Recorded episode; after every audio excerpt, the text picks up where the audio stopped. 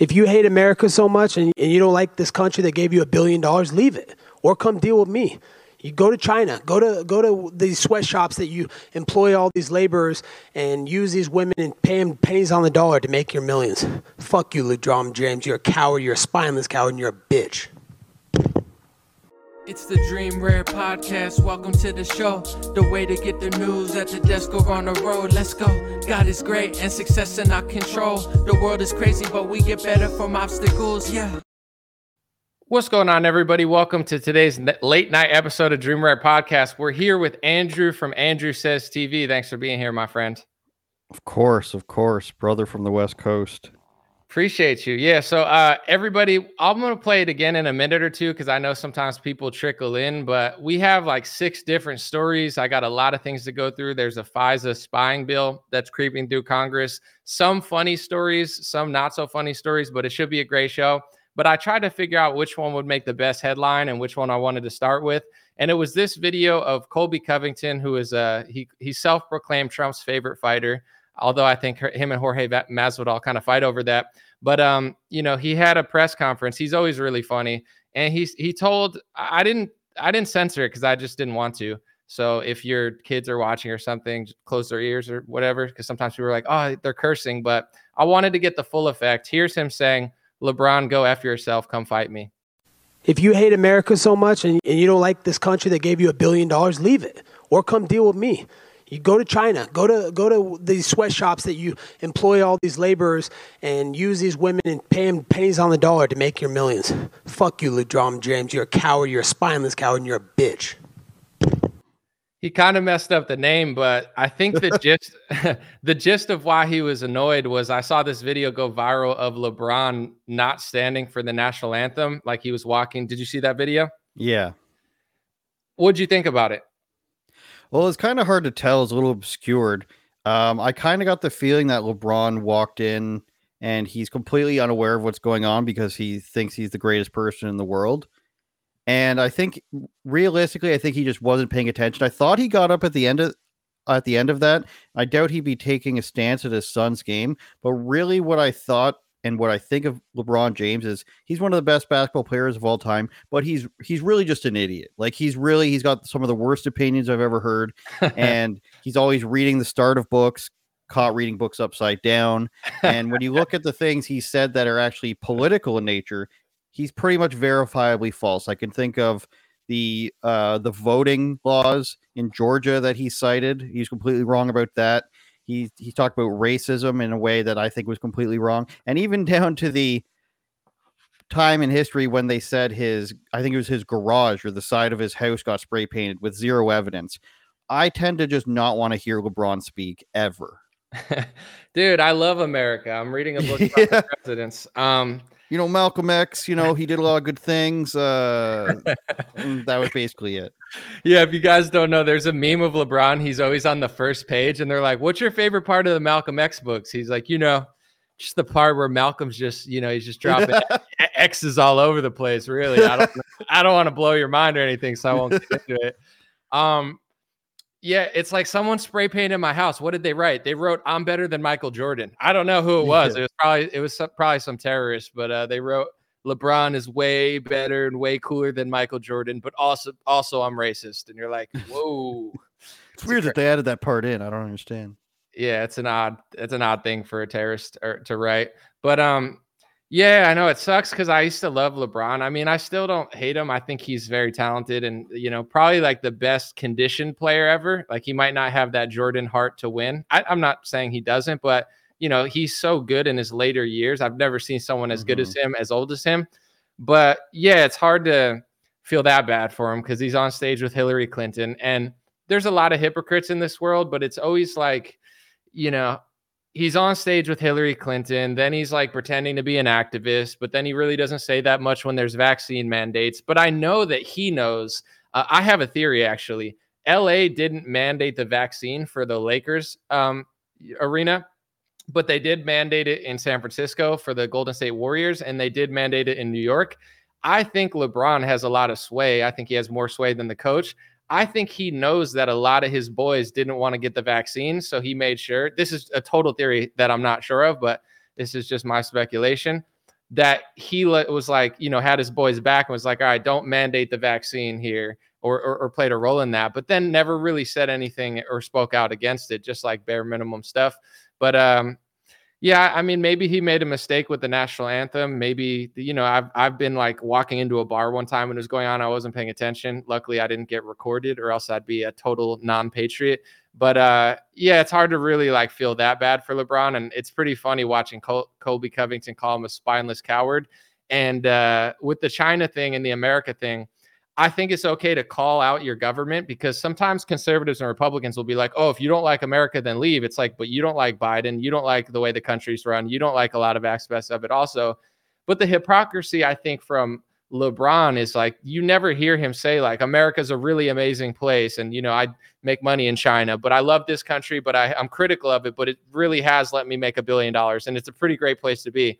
You don't have that. You know, you should at least have that, where it's like, I'm grateful I'm allowed to criticize my government in America, and I'm going to criticize it, but I'm glad that I don't live in a country where they block it. You know, he doesn't do that, which makes most conservatives just not like him, and Colby's one of them. Well, I know LeBron has said how difficult it is for a black man in America. And and that just sounds to me like he's hearing what other people say and he wants to say it too. The guy's been famous since he was sixteen, and they've been recruiting him probably since ninth grade or eighth grade. And he was at the Saint Mary's High School. So it's not like LeBron has had a tough life. He's been coveted for a very long time. And guys like Col- Colby Covington, I feel like it is his time. Now, Colby could be cringy. I don't know if you've had him on the show, so maybe I shouldn't be too mean. No, I'd love to have him on the show. But I, not I know. Colby's great, and I think he tries to put it on too much sometimes, whereas if he just talked like how he normally talks and some things I've seen him, I I think he'd come across better. But he, he really wants to play up the whole wrestling side of things. I mean, he comes out to Kurt Angle's theme song, where they chanted, "You suck" at him in the W W E.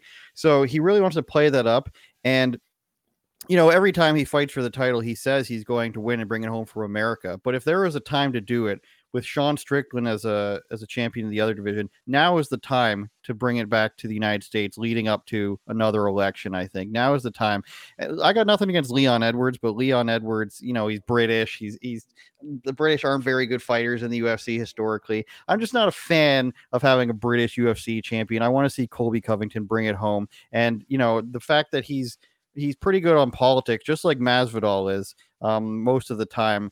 I think that's what the U F C needs right now for, for sports in general, because there's not too many people speaking out in sports these days um, in a way that I agree with. I mean, you mentioned the Golden State Warriors, and their coach Steve Kerr is just insane. Greg Popovich of San Antonio says some silly things too, I think. So I think in the if, if you can have multiple people talking about realistic uh realistic viewpoints, then I think that's better.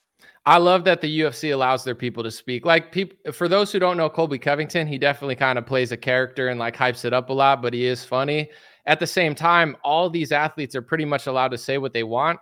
And uh, I don't feel bad for athletes who make hundreds of millions of dollars, but I do wish, this is what does annoy me about LeBron James, is I actually do agree that the N B A and the N F L, like, they do treat these players, I'm not going to say the S word that Colin Kaepernick calls himself, but I do think that they treat these players like little kids and basically say, you're not allowed to do this. You're not allowed to say no homo. You're not allowed to do this. You're, you're allowed to do this and B L M, but you're not allowed to do that. So if LeBron James was really this activist that he claimed to be, he would speak out and be like, listen, a lot of my boys don't want to get the vaccine. A lot of my boys don't agree with Big Pharma. Some of my boys like the country and they want to have, you know, they want to support Trump, even though I don't support Trump, but I think they should be allowed to. A, a lot of my boys lost sponsorships when they, you know, made a, a political opinion in the N F L. One coach said that the B L M riots were worse than a different, I think January sixth or something, and he got a fine. So it's like these, uh, these sports leagues are like liberal camps where they can't say anything, um, where in the U F C, you could say anything you want. So it would be interesting to see if LeBron responds to Colby, who, ba- who called him a spineless, spineless coward. I, I would love to see him respond. Um, it's fun. You know, it's a fun little like intersports uh, beef that I wonder what LeBron has to say. He'll probably like use some victim card or something. Who knows? Yeah, I think it's really interesting in the U F C. They recently lifted their ban on f- bringing flags into the octagon with them, or I think even walking into the arena, like where the audience is with them. And I think that came from uh, the Ukraine war. There, I know there's one guy who's Ukrainian, Nikita Krylov, who who isn't on Ukraine's side for the war. He carried in a new flag, and then they don't want people bringing in Hong Kong flags uh, before. And then you get into, you know, Eastern European and, and uh, Russian uh, flags that people come in that are like from the Dagestanis and all these sorts of different factions most people have probably never heard of. So it'll be interesting to see if the U F C sticks with that, because they had banned bringing flags in because there was too many like separatist flags being brought in by fighters from random parts of the right. world. And well, now they're allowing it again. I would like to see somebody bring in like a, a Hong Kong flag or, or a Taiwanese flag, because it really pissed China off. And that pleases me.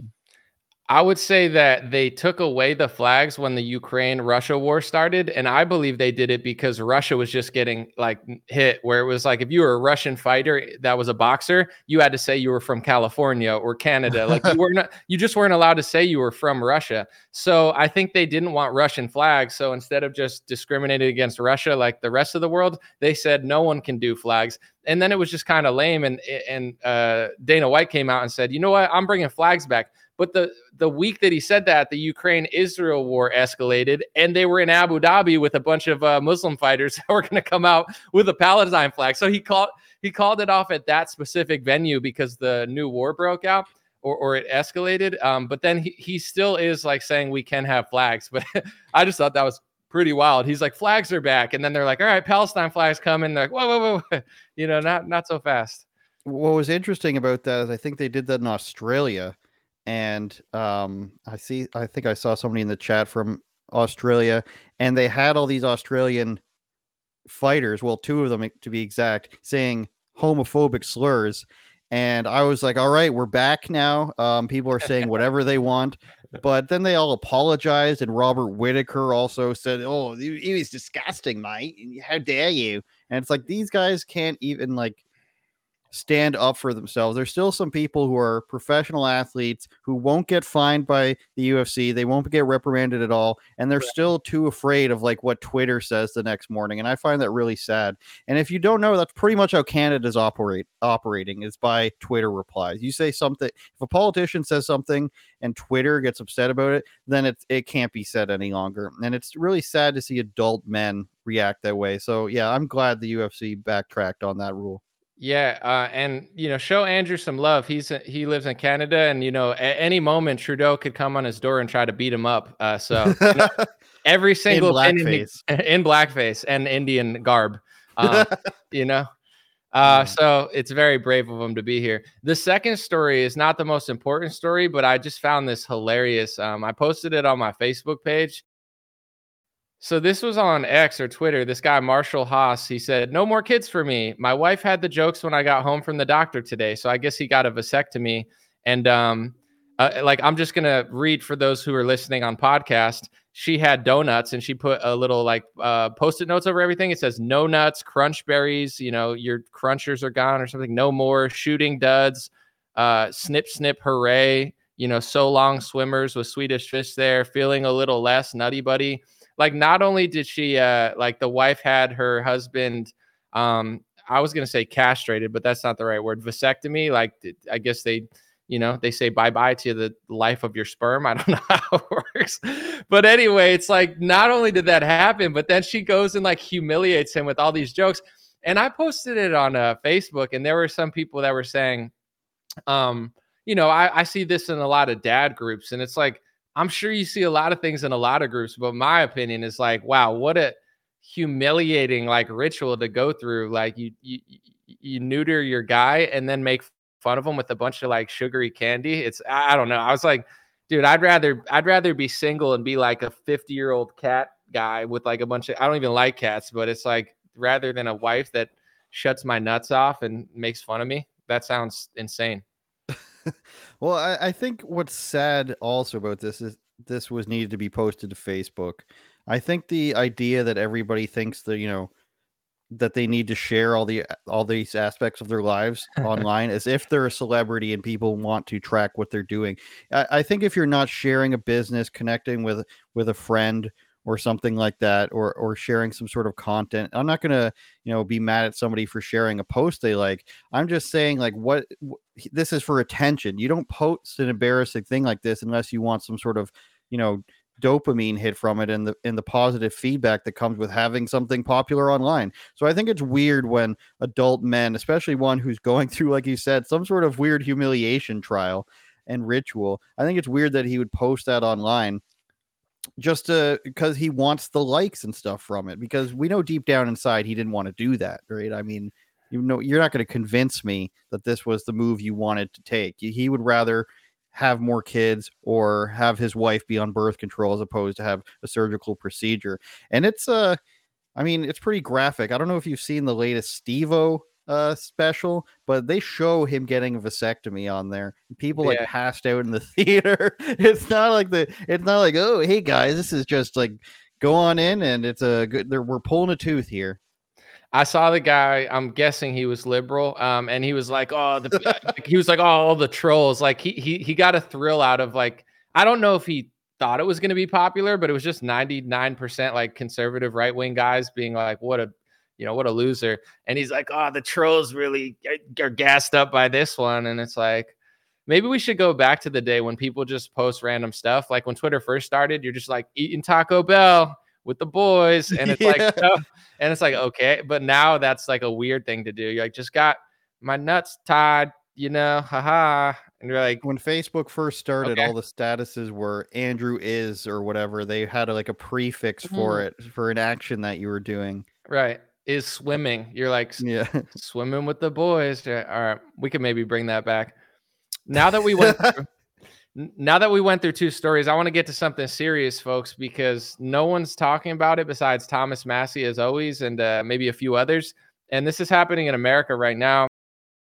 I'm just I'm just going to read. Uh, Mike Lee said the Senate just voted to waive the point of order against the N D A A. thirty-five of us opposed the motion to waive. Um, this is not good. He said we needed forty-one, so it's going to the House. And Thomas Massie said it's, it was close in the Senate, but now it's up to the House tomorrow to stop the reauthorization of warrantless spying on Americans. Thank you for your valiant efforts to Mike Lee and, and Rand Paul. So there's some sort of FISA spying bill to apparently spy on you without a warrant, or spy on anyone without a warrant, under the guise of we're only going to use it against the bad guys. But your government has told you that they literally hate everybody who's conservative, but they pretend like they don't.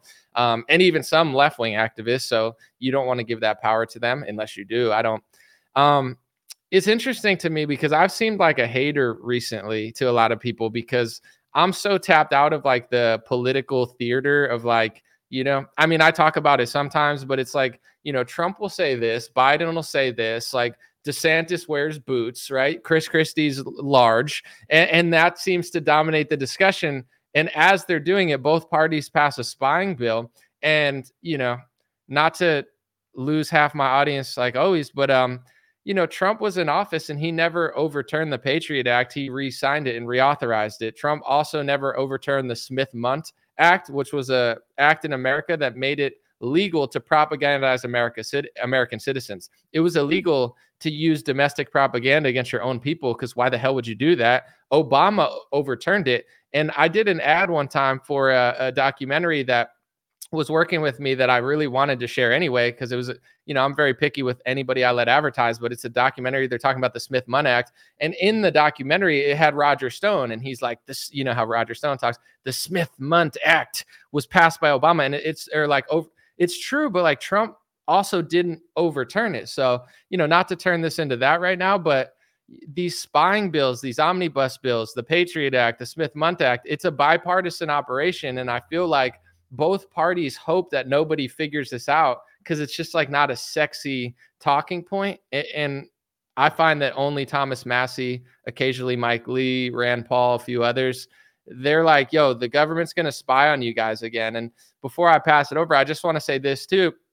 You know, in order to make government smaller, you can't make government bigger. You can't give money to the pharmaceutical industry and wondered why they scammed you. Like, in order to beat the swamp, you have to drain it, or at least observe it and counter it. What I find that Republicans do in America, and it's probably pretty bad in Canada too, I've seen the Conservative Party, I, I truly think they're controlled opposition, where they just kind of pretend like they say what we want to hear, but then when it comes to playing chess against the other side, they're never doing it. So it's like, you know, if you're talking about the FISA application and how they spied on Trump and all this, this is the perfect time for the Republican Party to block this bill. But of course they don't. Yeah, I, I'm glad you brought up the the spying on Trump thing, because that's where I first really read into a lot of the FISA requirements and how when they when they spy on somebody that's an American citizen, because they're not supposed to say who that is, they come up as U S citizen one and two or whatever. Then they have to take that to a judge to get the person unmasked.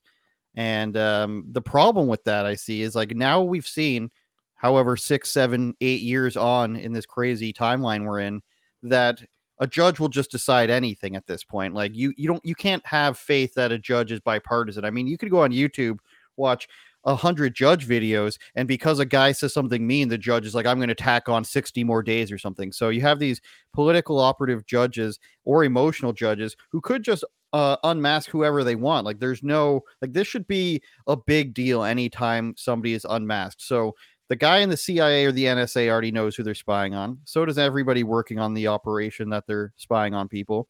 But then, you know, um, I forget who was at the time working for Obama, the the lady they meet on the plane.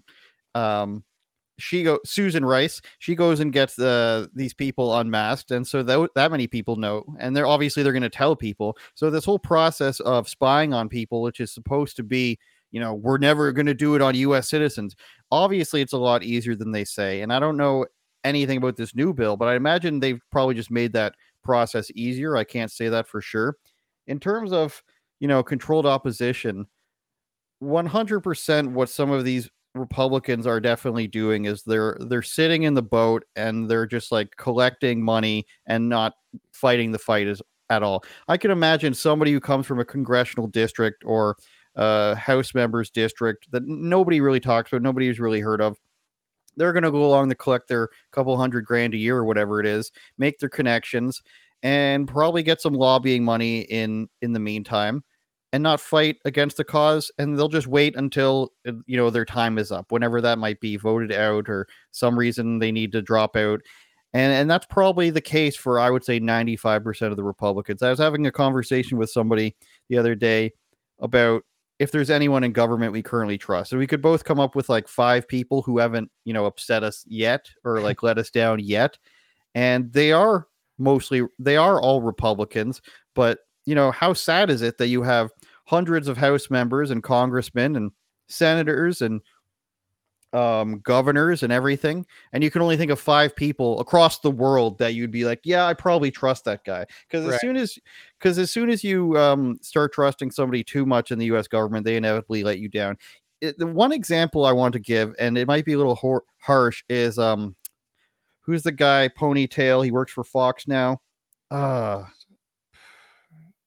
anyways, but he was a congressman. And I'll I'll jump to Ted Cruz instead of an, as another example. Ted Cruz says a lot of great things. He talks a lot of talk. He brings out the Bristol boards in front of people um, in hearings. But the, what, what has he really done? That's my point here. Because uh, Trey Gowdy is who was I thinking of, by the way. Thank you, imaginary producer. Um, Trey Gowdy was one of the most memeable and compilation-filled people in the twenty sixteen twenty seventeen uh, timeline. Same time, you know, Can't Cuck the Tuck was all over YouTube. All these great clips. Stepped down, took a job with Fox, didn't really do anything at the end of the day. So a lot of these guys, you can say, wow, they say great stuff, but do they actually do anything? Do they actually pass anything? And that's the entire Conservative Party of Canada. And I'll be harsher on Canada because it's much worse here, I would say. The Conservative Party of Canada is full of nerds and do-nothings who operate by Twitter. And Pierre Poilievre, who is the leader, who's probably going to be the next prime minister, hasn't done anything in like a decade. Like, like he he he took off the he took the day off when they were making the vote. Uh, one of the most important votes in the, in the country's history. Um, he never brought up the the mandates. He never brought up putting people in, you know, confinement if they came across the border and they were unvaccinated. All these different things, and they're really just like a party of people who who just want to make clips of themselves and do nothing. I uh, wanted to read this comment. five hundred dollars fine said, "I'm a cart a Cardi B Republican." Um, that's it's pretty funny. Um, yeah, with this spying bill, and this is something that irks me, and I, I think people don't understand why I say it, or maybe they just don't care, but you know, I'm reasonable and I pay attention to American politics, and Donald Trump is the leader of the Republican Party. Like, he kind of is the heart and soul of it, the essence of it. If he says something, people will show up, people will think, and it seems like the last three years, um, it's been like running circles around him and his things going on with him, where it's like, this is a huge spying bill. Uh, if he said, hey, everybody, like this spying bill, and it's probably similar to the one that they spied on him under, like, hey, you know, make sure that this doesn't pass. Like, we got to kick out everybody in Congress that votes against this, but it never seems to like get down to that. It's always like this kind of theater around it. And then Thomas Massie is the only one who talks about it. And then every five months they say, kick Thomas Massie out of the party, uh, for whatever reason. So let me know what you guys think. I want to get to some other stories, but I would say that, you know, this FISA bill, um, we'll see what happens in the Congress, and we'll see how much press it gets. Thanks to social media, there is some. Um, speaking about what I'm talking about, I guess this is a good example. I saw it, and I kind of just did some screenshots public. I'm not doing like private ones. I'm not a dick, but um, Charlie Kirk uh, posted a picture of Speaker Ryan and Speaker Johnson, so the new House Speaker. Uh, is hanging out with Paul Ryan. And Charlie Kirk said, man, this got disappointing so fast, right? And this is like the trajectory of most Republicans, is like they pretend like somebody's cool when they're not. And then like a month later, they're disappointed, and they should never be disappointed because they never should have trusted this guy in the first place. But here, in my opinion, is why the uh, Republican Party in America is the do-nothing party. I'll show you. This is Trump in twenty eighteen. He said, Speaker Paul Ryan is truly a good man, and while he will not be seeking re-election, he will leave a legacy of achievement that nobody can question. We are with you, Paul. So it's like Speaker Johnson likes Paul Ryan, and, and Charlie Kirk will say, wow, you know, he sucks now. You know, oh, this is disappointing. He's, he's hanging out with Paul Ryan. It's like Trump said that his legacy couldn't be questioned, and that wasn't before. That was two years after him and Trump uh, were working together. Like, it's he has the same similar relationship, but Charlie will only call out Speaker Johnson because it's easy to do, because the cash cow for Charlie is Trump, and everybody knows that you don't cross him. So it just reminds me of like this goofy loop where it's like, we'll, we'll point the finger at the other side, and then like maybe we'll point the finger at Rhino Republicans, but if our own guys do it, we don't want to talk about it. So it's like, how are we ever going to fix the issue if we're pretending like someone's not going to do it, but they did it? For example, with the spying stuff, um, we need to get better people in Congress, people like uh, Rand Paul, people like Thomas Massie, right? That's a solution, and we're we're working on it. But then also, if we just sit and say, well, you know, Biden will sign that, and, and it's Biden, it's like, Biden sucks. I want him to lose. But Trump reauthorized the Patriot Act during his term. So he had the opportunity to turn down a spying bill, and he didn't do that. Because if you actually follow his history as well, Trump is not really against spying. He never liked Edward Snowden. He actually um, tweeted, I think when there was a San Bernardino shooting, Apple came out and they said, we can't let the back door of these terrorists open, because if we open their phone, everyone's phone's open and there's no privacy at all. And people like libertarians, John McAfee, others were like, yo, this is don't open all the phones. And Trump was like, we should open the phones, and I'm going to talk to Bill Gates, and we got to like close down the internet for ISIS. So, you know, in, in people's heads, he's like this like libertarian, like anti-government, like small government. But in reality, he's proven time and time again that he actually is fine with spying. He's actually fine with having no privacy. And he's more of like a go get the terrorists, um, you know, and I'm not trying to dunk on him, but to me, I'm just like, I don't understand how we're going to ever solve anything when for a month you act like Speaker Johnson's based and red pilled and he's so great, but he like he never was, you know? Well, on the phone thing, I think they get into them anyways. Um, Tucker Carlson said his signal was hacked, and if I may dial it back to the Vault seven leaks, internet sleuths. Um, the C I A and N S A both pay Apple, and I forget the other company, but Apple and Android phones both have a back door that the government pays to keep open. So I don't have any confidence that they're actually closed off to anybody. It's probably just a facade. But yeah, Speaker Johnson, for when he came into office immediately, his first his first words were what? we need to give Israel money. So right there, you lose me. I don't care which country it is, which war it is. When your first words are, hey, other country needs our money, that's where you're going to lose me. Um, right. This this week, he did reject Zelensky's plea for money, so that makes me happy in favor of the border. But one of the things, the best things I think Matt Gaetz made as a demand for a new speaker, which we obviously haven't seen yet, is a single issue or single topic spending bills. I think that would change a lot of things. Because I mentioned Ted Cruz recently. Yeah, that's a good or, one, right? Earlier, that, uh, you know, he would go through with this gigantic bill and say, we don't have long enough to read it. And then he would put through a gigantic bill, like put help push it through, that had so much stuff in there that I didn't like. So I think if we had these single spending bills, it would uh, single t- topic spending bills, it would really cut through a lot of the crap that they can fund. You know, um, they they hide so much stuff in there. And when even when they're saying we can't give money to Israel or the Ukraine without doing the border, it's like, why does it have to be a trade-off? Why does why do these foreign governments get to decide wh- where the American taxpayers' money goes? Like, why does there have to be a trade-off? How about America gets the money spent on America? And I've done a lot of thinking about the amount of money that America actually blows, and Canada for that matter as well. one hundred billion for Ukraine, right? I'm sure it's a it's a blank check so far for Israel, as they have. I mean, uh, Blinken put through a bunch of ammunition for Israel without even going to Congress, which I believe is illegal. I believe you can't just sell weapons to another country without the approval of the government. But who am I to say so?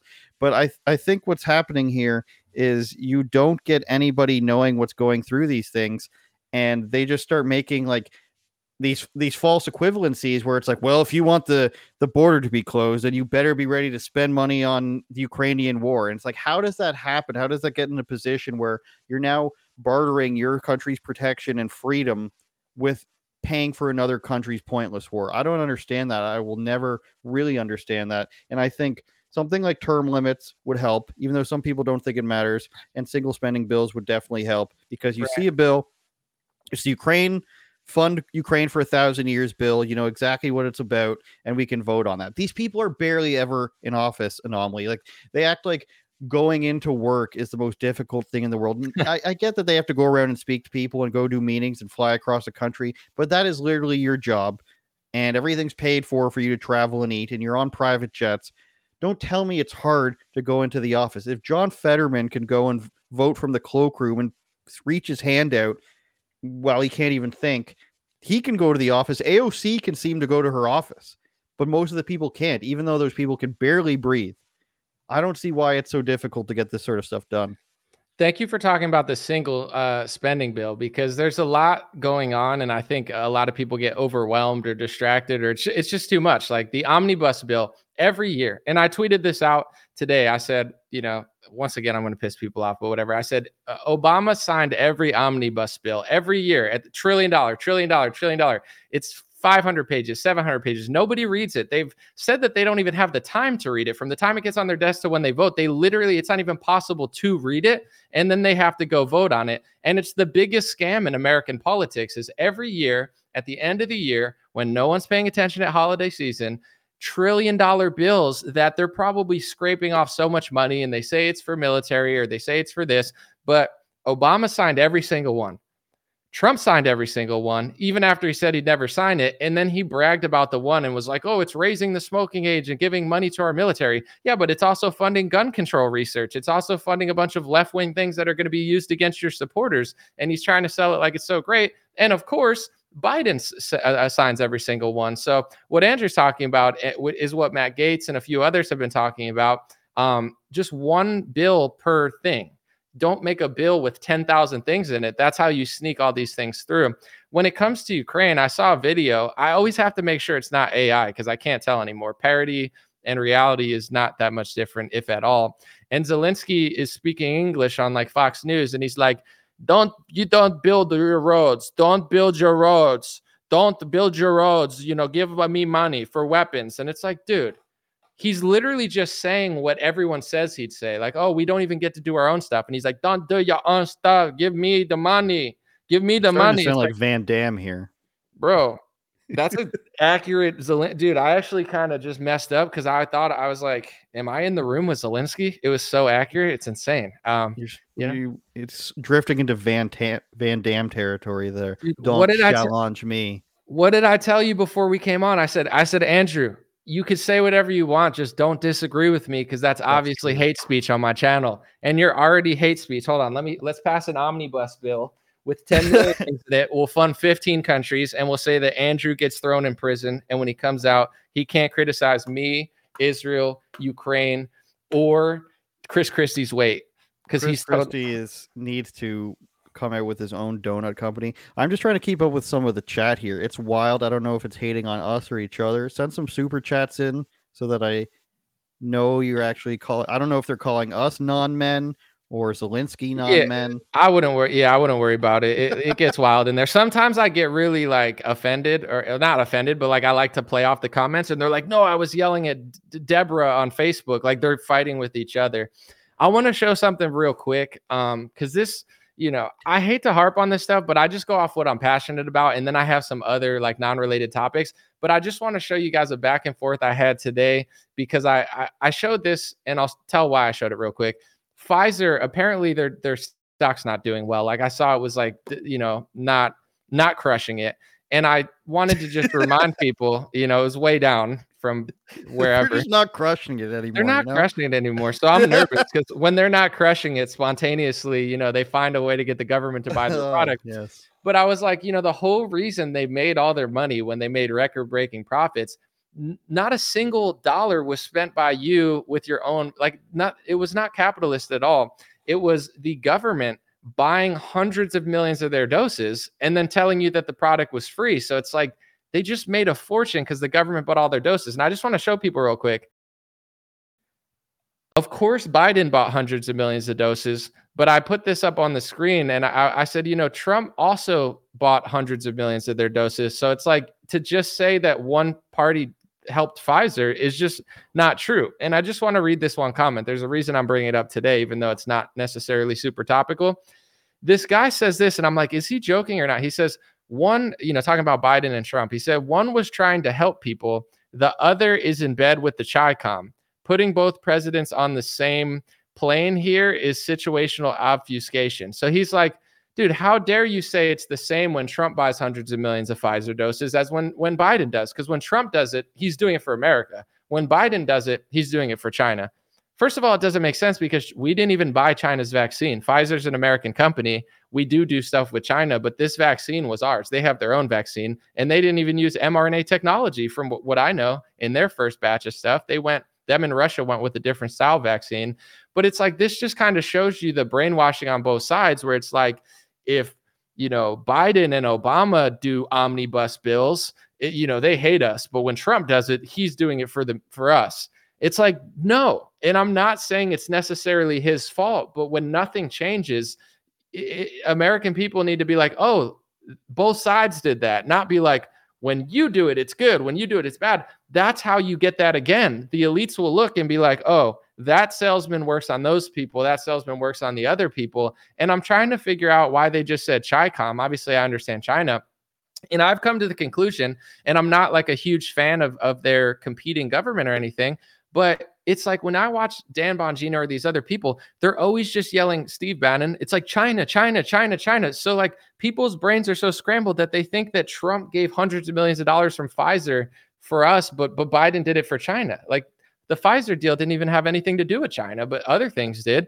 Long story short, it's like there's a new like hack or something, like someone's hacking. And I think the Wall Street Journal reported that, you know, Washington Post or something said that the D H S said this. And it's like, that's Biden's D H S that can't even say that the border should be closed. So if you can't look at Amer- the American border and say that border should be closed, then I don't believe anything you say. And it's not me like distrusting my government because I'm paranoid. The border should be closed. If you're the Department of Homeland Security and you can't close it, nothing you say to me matters. But as long as the narrative goes along with what the right says, they'll all be like, oh, this must be true because the D H S told Washington Post because China. So, you know, it's like, I'm not saying China's doing nothing. They obviously are. But I feel like the Republican Party, they're they're following all of these like, you know, Trumpy boomers, and they just say China, China, China, China, China a million times, where it's like, you know, they can't even think straight anymore. They're like, no, we're we're saving America. And then I heard, and listen, I love a good sale. Make your money, sell what you got.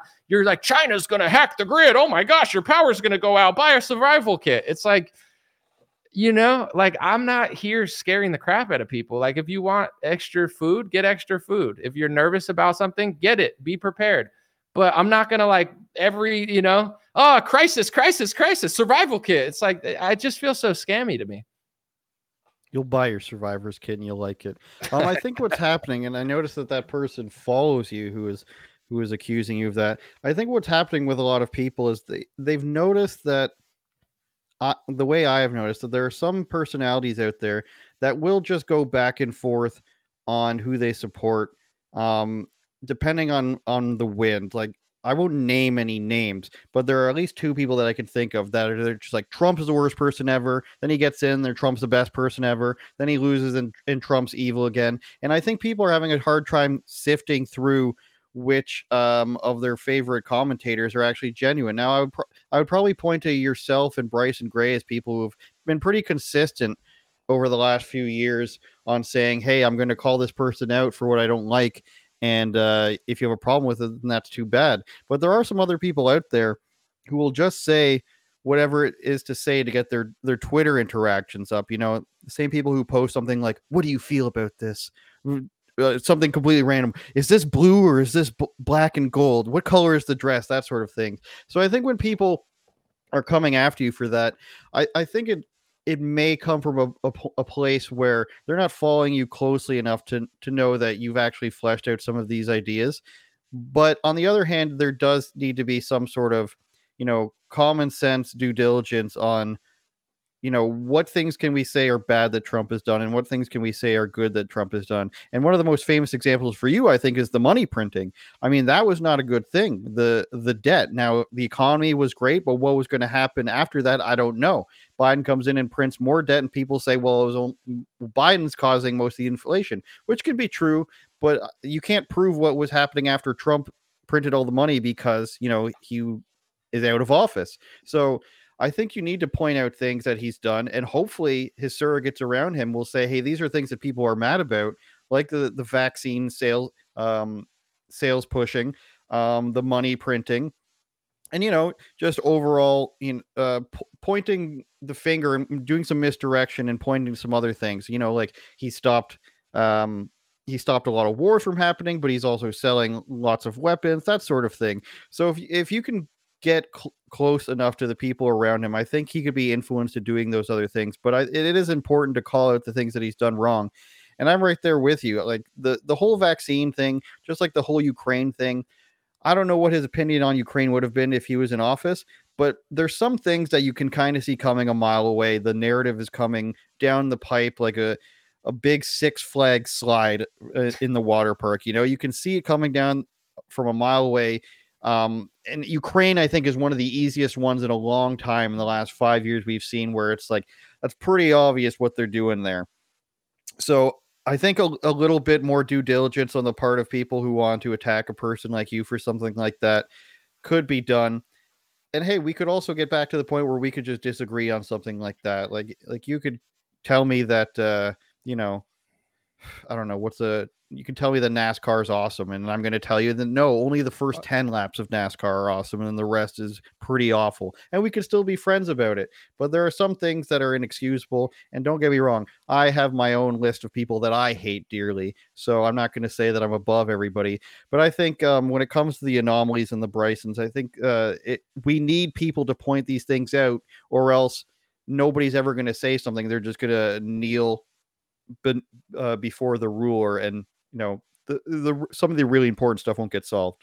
Yeah. And, and I don't point that out because I'm like offended that they disagree or I even care what they think. I'm just trying to figure out, cause I do like analysis, like who are they listening to, to, to not understand this stuff, or like what, who, who, who are, who's programming them? One thing I want to show you guys real quick. I got this Tom and Jerry shirt, and it's my favorite analogy. I said, politics is like Tom and Jerry. Like, uh, you know, say this is like Nancy Pelosi and the Democrats, and then Tom is like Trump and the Republicans, and everybody's like, yo, we're almost, we almost beat the deep, we almost caught the deep state, like any second, like we had four years, but like he just didn't have the time and he didn't know. And like, we got so close, but then instead of them getting arrested, we got arrested and the feds came for us.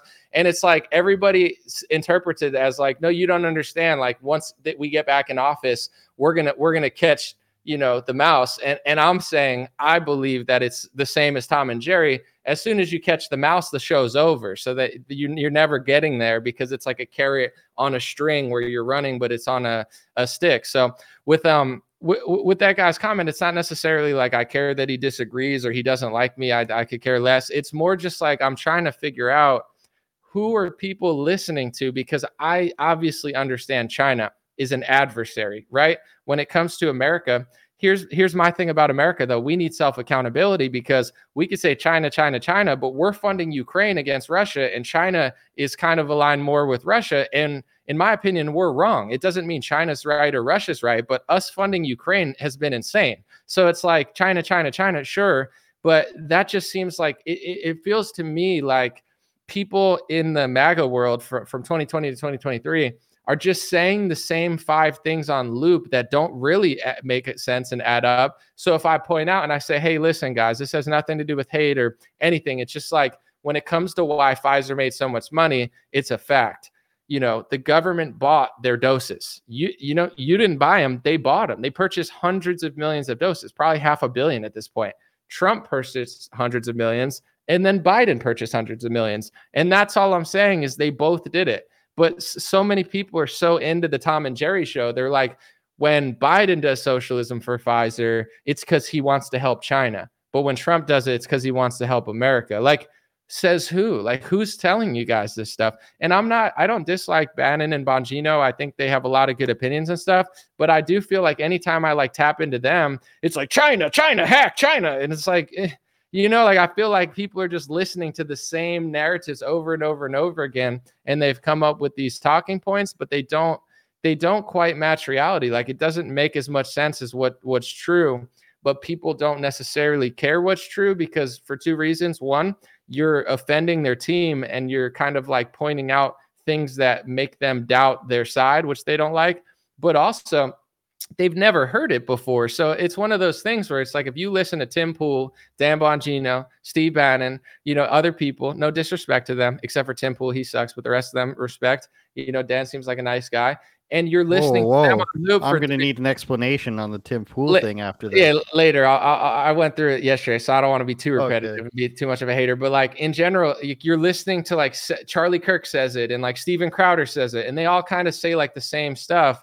So you've heard it like a thousand times. It just feels like, you know, a lot, you know, it's, it, it would be like back in the day when you watch Fox, it's like, you'll watch Sean Hannity, and then you'll watch Mark Levin, and then you'll watch Laura Ingraham, and you'll watch, and, and you just watch the news, and eight different people said similar stuff, or C N N, where it's like that. So I feel like it's like an echo chamber shattering, and the way that certain people respond when I say things, it's the same as like a liberal when they respond, where it's like, hey, Trump's not that bad. And it's like, you know, like programming malfunction. They're like, what do you mean he's not that bad? I know that he is the worst enemy of the world. I've watched television for five years studying this stuff. I have a P H D from Harvard. What the heck? You know, and like, it's like a malfunction of the brain where I think, uh, you know, I think some Republicans are, are, are suffering from that, because the, The and I, I just want to say this real quick, and I'm going to pass it back.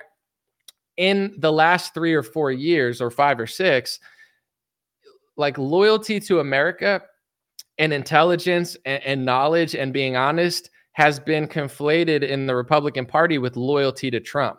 So if if Trump does something, your loyalty to, is to him, not analyzing it or, or researching it. Like, your loyalty is to the people that tell you that he's the greatest, not to people that are deep diving on, on topics that people don't want to talk about. So that's where I think the N P C on the right has kind of morphed, where it's like, people are just loyal to a character. So it's like, if Trump re- renews the Patriot Act, it doesn't matter, because that's our guy, and it's just better to not talk about it. And if you do talk about it, it it, it makes me think that you're like the left. Like you said, people, and brilliantly, people are confused because it's like, okay, the Republican Party lies. Trump came through and told the truth. The left was yelling at him. So they're caught in this kind of like matrix where it's like, if you disagree with Trump, then you must be like those other people. It's the same way some, I mean, this is really low level stuff, but if you like say, I don't know about that, they're like, what do you like, Biden? And it's like,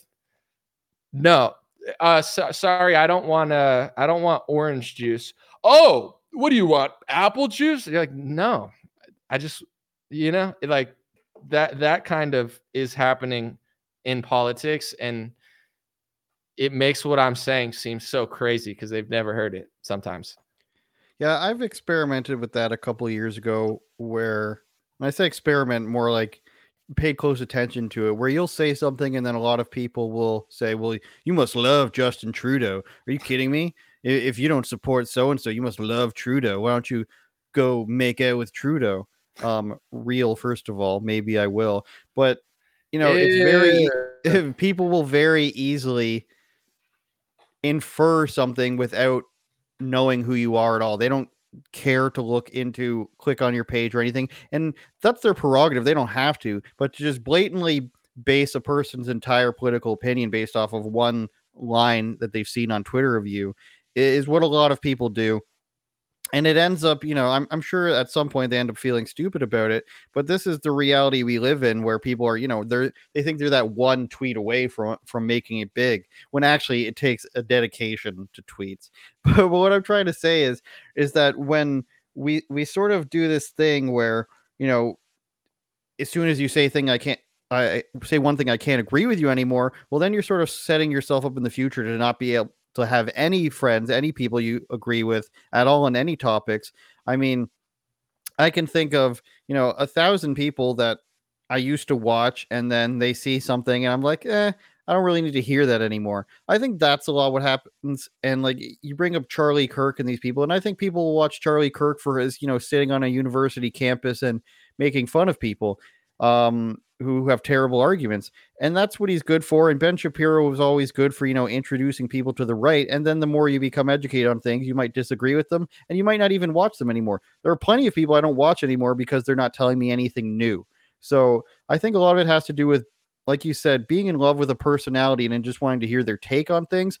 But I, I'm overall, I don't have a problem with people playing some of these characters. I mean, if you're the president, that might be, that's a problem. But in terms of being these creators, unless they're really being like fed to, to say certain things and told and paid to say certain things, I'm a little bit more lenient on, you know, Charlie Kirk being Charlie Kirk, Ben Shapiro being Ben Shapiro.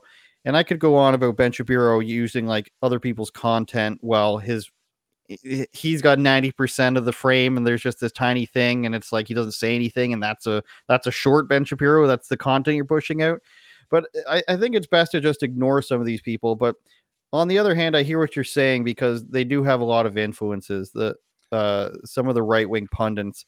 But um, you might have to take the good with the bad sometimes, I think. And I think not everybody's going to end up pleasing you all the time at the end of the day. Absolutely. Um, and it's not necessarily like I don't want people to say certain things, but that's kind of my thing with the, the podcast circuit now too. Like the, the top, say like the top ten Republicans, and there's other content. I just feel like it's become such an echo chamber that it's, it's like conditioning people to, to just be like really confused by reality. Like, for example, I always use this because it's like a crazy study that I've seen. Every time people get crazy mad at me on Twitter, like I don't care, but I'm just saying like they they like I say something that's literally factually true, but it challenges like the echo chamber of the conservative movement. They freak out. And every time, I'm not even kidding, I click on their page and the top three retweets are like cat turd, El Donaldo Trumpo, uh, Benny Johnson, like ev- literally every time. So I've come to the conclusion it would be like, if a hundred liberals get mad at me, and then every time I go to their Twitter and it's like Rachel Maddow, Joy Reid, you know, I'm like, oh, they're getting brainwashed by Joy Reid and Rachel Maddow. So that's all I'm saying. I know everybody's not going to agree with me. I'm not, but I think Republicans are getting brainwashed and they don't even know it because these are like higher trust people because they're right about the culture war issues, but they have some takes that are like crazy backwards or, or, or short-sighted, but it's just what people are kind of fed. So they're like confused by another take. Like um you know, and, and I want to say this real quick too, because I want to just switch topics. I wanted to add this in. I forgot about it. So there was this video of Dana White. I'm sure you've seen it, where he was talking to Tucker Carlson, and he said, you know, if you're a patriot, you should be drinking gallons of Bud Light, mm-hmm. gallons. You should have kegs in your garage doing keg scans. And Tucker's like, oh, you know, the, the Tucker's like, what? I should be boycott, you know, I should boycott them or whatever. Like, and he's like, you know, I know I should boycott them. So I just thought it was funny because I've talked about it a few times, but in my head, it's so funny because there's two sides of this argument. Like Matt Walsh is saying, we shouldn't have given up this conservative boycott so easy. This was, we had it in the bag, and now Dana White's trying to tell everybody not to boycott it, right? You have a lot of people agreeing with Dana saying, well, you know, they made a mistake and they're an American company and they they support a lot of jobs, even though I think they sold to a different country. They're not even American anymore, but they do have American jobs. And I get both sides of the argument, right? Uh, Matt Walsh saying we should have never dropped the boycott. Uh, the other side saying, let's forgive them. I just think it's so funny that like Dana White gets to be the one that benefits from all this. Like it's hilarious where it's like, you know, the reason Dana White is saying all this is because they signed a massive deal with the U F C. And I guarantee you they came on their knees begging Dana White, if anyone could bring back our reputation from, from the trash can, it's you. And I don't know what the deal was, but I would assume that Dana White had all the leverage in the world to try to rehash this multi-billion dollar brand that's completely destroyed itself. But it's like a hilarious concept to me. Like imagine if I come through and I'm like, all right, boys, the boycott's over. And it's like, are, are we getting money from them? No, no, no. I'm getting money from them. Like, oh, you're getting all the money. So like, and I, I still like Dana, but he's benefiting greatly from all this. He would never say all this stuff. And, and if it's like reparations, you know, for, from Bud Light for apologizing to everybody, all the reparations are going to the U F C and Dana White, and everyone else is just supposed to be like, okay, what did I get out of this? You got Dana White getting a lot of money. Like, it's just a hilarious, like, you know, I got paid, not you, me. And now it's over because I got paid. And you're like, I get what Matt Walsh is saying, to be honest. Like, I don't, I'm not mad at Bud Light, but I never drank it really. So it's hard for me to tell, but I, I do feel like it's a crazy, it's a, it's a crazy, funny idea to be like, I got paid. All right, cut it off, guys. We got our reparations. I did. Well, Dana White's always been selling, right? So it's been very hard to believe some of the things he says when it's, you know, due to a fight, a promotion, anything he's selling, he'll pretty much say anything. So he admits as such that he had all the leverage and he could have went with everybody. And he said that based on what they're putting money in, money towards, you know, fallen soldiers, families, first responders, that sort of thing. That's why he chose them. I mean, I don't forgive Bud Light. I think it it's not a good drink anyways. I mean, it's basically just like refreshing, like light beers are can be refreshing, but do they taste good? Not really. I'd probably rather have Miller Lite, to be honest.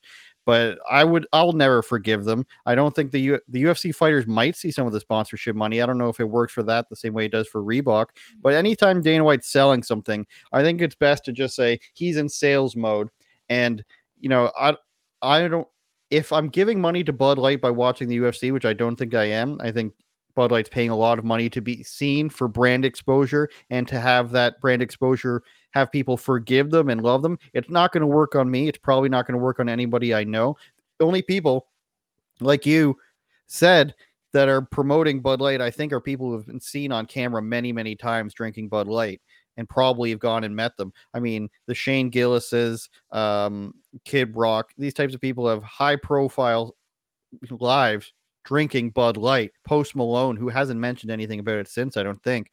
But they will bring them back because the money talks. I would just say, you know what? I'm going to go work for a different beer company, because if you're one of these guys, you could probably get away with being uh, rejecting Anheuser-Busch and dealing with another company. But again, anomaly in the world of beers, there's so many of them that are fake and gay, or put a chick in it, make it lame and gay sort of thing, as South Park would say. You look on the back of a Heineken, it has literal globalist propaganda on it. You look at any of these brewmasters' websites, it's nothing but D E I. So I could see the argument for Bud Light, who sort of says, hey, we hired some stupid girl to do this crappy marketing campaign. We fired her immediately. Please forgive us. I could see that argument. I won't accept it, though. Personally, me, I'm not accepting it. But all the beer brands, they are doing this and worse, I'd like to point out. Right. He, here's my point, because someone in the comments saying it's capitalism, you want reparations. No, I don't want reparations. But here's the thing. I watch way too much U F C and M M A content. That's what I watch even more than politics now. So I've seen Dana White. He said, they're not going to give you guys an apology, right? Like, stop asking Bud Light for an apology. They don't need to give you guys an apology. And Matt Walsh, who is the leader of the, the movement, I guess, is like, in, in some ways, he's like, no, they, they should give us an apology. But it's like, I'm not saying I want reparations, but like Dana White's like, they're not going to give you an apology. Well, that would be like me, Dana, they're not going to give you money. You know, don't expect money from them. They're not going to give you money. Just forgive them. Dana White, he's pushing them because they gave him money. Like, they gave him a shitload of money. And now he's saying, oh, drink it, drink gallons of it, even though I don't, but you should. So that's all I'm saying is like, I don't, I don't need an apology because I think you're gayer if you ever drank Bud Light. I'm just kidding. But uh, in general, it's like, I don't, I never drank it anyway. So I'm not asking for an apology. But if, you know, if if these brands now know, oh, this this boycott worked really well, and the way to end the boycott is just find somebody that's really rich in the Republican Party that we can just directly pay, and then we'll just pay them a shitload of money, and then we never have to apologize, and then he's going to go on television and say, don't expect an apology. It's like, you got money, and if conservatives really are, maybe Bud Light should apologize. If they're really sorry for what they did, you know, maybe they should make a video and say, hey, mm-hmm. you know, um, everybody makes mistakes. Like, we're sorry for turning our back on the people that have made us rich and famous. We're sorry for, you know, not standing up for American values when America's been stomped all over. Like, I'm not, I don't need an apology. I'm not drinking their shit anyway, but it's like, I just find it really fu- like why. And some people are like, it's capitalism. Like, you know, I, it's just kind of like a wild concept where it's like, all right, I made a lot of money. Now you guys should forgive them and you don't deserve an apology. Well, it's like everyone's not getting the money you got, Dana White. Your apology was all the money to push them. So you're asking tens of millions and hundreds of millions of conservatives who are using this as leverage to try to win the culture war and say, hey, this is what's going to happen. And now, like, say we're at a negotiation table where it's like, oh, we have for the first time, like Matt Walsh is saying, for the first time in ten years, we actually had leverage and made some sort of significant financial impact on a company because of the politics that they're pushing. And there was no like negotiation of like, okay, well, this is what we're going to do for the people. It's like, we're going to give it all to Dana White. And then he's going to go on television and tell people to stop asking for an apology. And it's like, you know, it, it's, it's just like, it's kind of weird to me. I think, uh, I don't find it ethical. And I don't, I, I, you know, while I'm not a hundred percent aligned with Matt Walsh on this topic, I, I agree more with him where it's like, if, if we ended the boycott, like we should, you know, we should be like, this is what we want. This is what we're going to do. Like this, we're tired of every company hating America, hating Christians, you know what I'm saying? And like, this is our line. And you make it so clear to this company, then you have like a blueprint of like, every company's like, well, now we got to stop shitting on Republicans because they actually grew a spine like they've been doing for forty years. But there, that there, the negotiation was give Dana White money. And then Dana's going to tell you to stop asking for an apology. Like, It's it, it, to me, that's, you know, I agree more with Matt Walsh on this than I do with uh, the people that are like, it's capitalism for well, Dana. Capital, it is capitalism, but it's capitalism to not not like it at the same time. So if they can come out and make this gigantic statement by putting a boy who pretends to be a girl um, and give him all, all this all this money for marketing, then they should be brave enough to come out with a statement that says boys are not girls and girls are not boys. Yeah, I mean, I, if that's what people want, I don't, you know, I don't know what, I guess that's what would make you kind of respect them more. Then they'd probably don't bring me back, damn it. I don't drink Bud Light anyway. And no, it's like, I don't, I don't need, I don't need my beer can to like tell me about gender, but it's like, I kind of see it as a leverage game where it's like, okay, it's almost like a symbol of, I know I'm saying like a lot, so I'll try to stop, but every company just feels so emboldened to go against Christians, to go against conservatives, to sometimes just be openly racist against certain races while saying they're fighting racism. And every company's done this for like the last thirty years, and nobody does anything because they don't know what to do because it's every company at once. So in many ways, while I could really care less about Bud Light, in some ways, I do think they were taking a hit for what everyone was doing, and everyone put all their annoyance from the world onto Bud Light because of that one thing. And I don't even know if they really gave that person money or not. I'm like, but at the same time, it's like, okay, for the first time in like twenty years, conservatives got like a response. They they actually won something because they used their numbers to just destroy a brand, or it destroyed itself. So with that leverage, it's like a business meeting where it's like, all right, now you have this leverage. Every company in the world is watching Bud Light. No company wants to be Bud Light and lose as much as they lost. So you have leverage for the first time, whether it's right, whether it's wrong, whether Bud Light wants to pretend like they're my sex ed teacher or not. It's like outside of the gender aspect of it. Conservatives have leverage against corporate America for the first time ever in the last thirty years that I've ever seen. And how does it go away? It goes away because Dana White got paid, and then he says, don't expect an apology.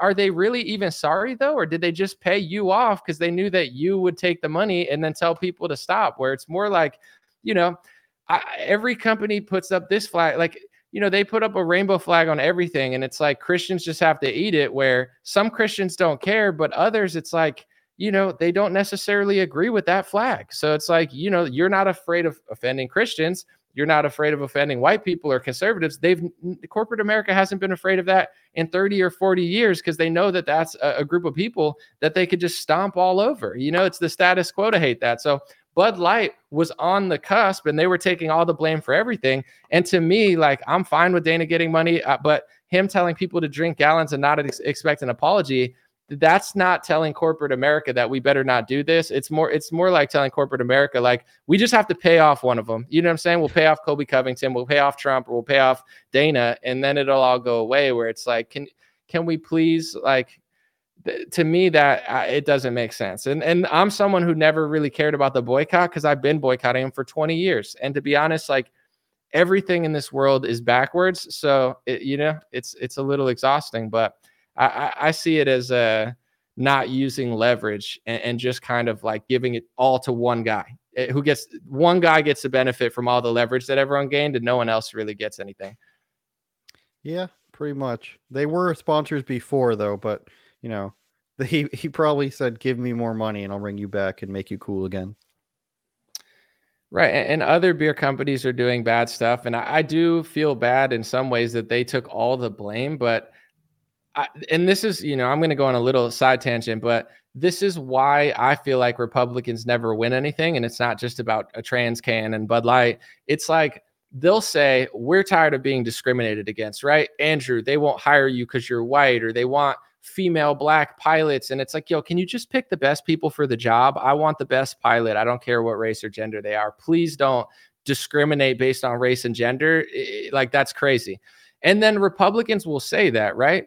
But then they'll do that. Trump will say, oh, I'm going to hire a woman, or, you know, like he, I think he said he's going to hire a woman vice president possibly. And it's like, why are you calling like that? Isn't that what Kamala Harris did or what Biden did? It's like the right does the same virtue signaling, and we lose because all these corporations, they know that Republicans are pushover. They know that they're tough with their mouth, but when it comes to purchasing power and stuff, they just give up. So it's, you know, I see it. I'm not even into like the whole uh, boycott necessarily, but just symbolically, it's like that was the first time that conservatives actually had leverage and scared a major company, because nobody's scared of conservatives. They know that they'll buy it. They know that they'll roll over, and they know that their leaders will say one thing and then do the other, where, you know, I'm, I don't care what other people think, but I'm tired of suppressing my ideas. If you're pushing all these backwards things that are sinful, not good. And I'm not saying I'm a perfect person, or I'm asking you to not make mistakes, but you do all this stuff, right?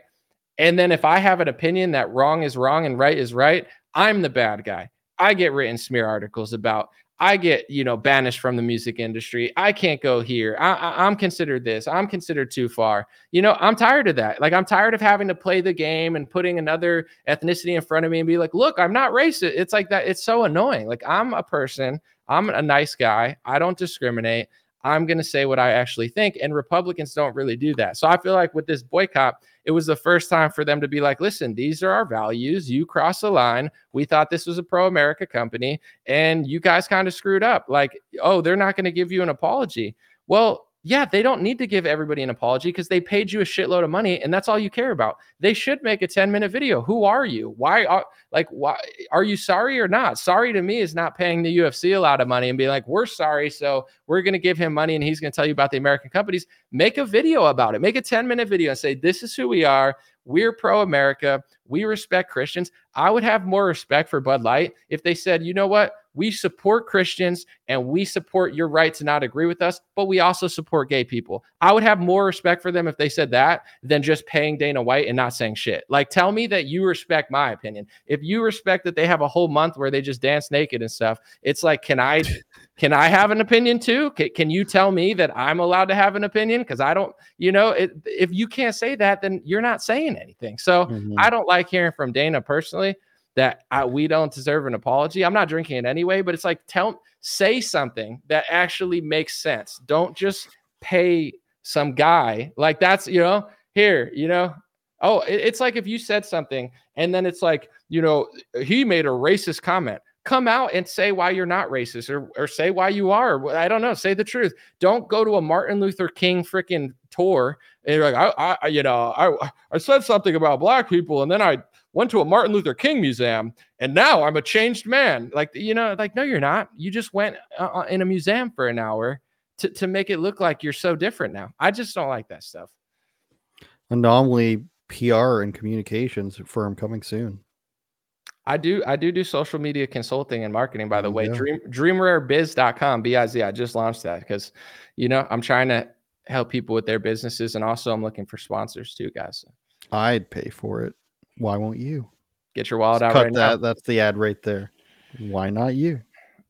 Um, let me, I'm going to read a few comments. Someone said, so what this guy is saying is that Bud Light should be boycotted because they think differently than what he wants them to. Therefore, they need to apologize for free thought. How America is that?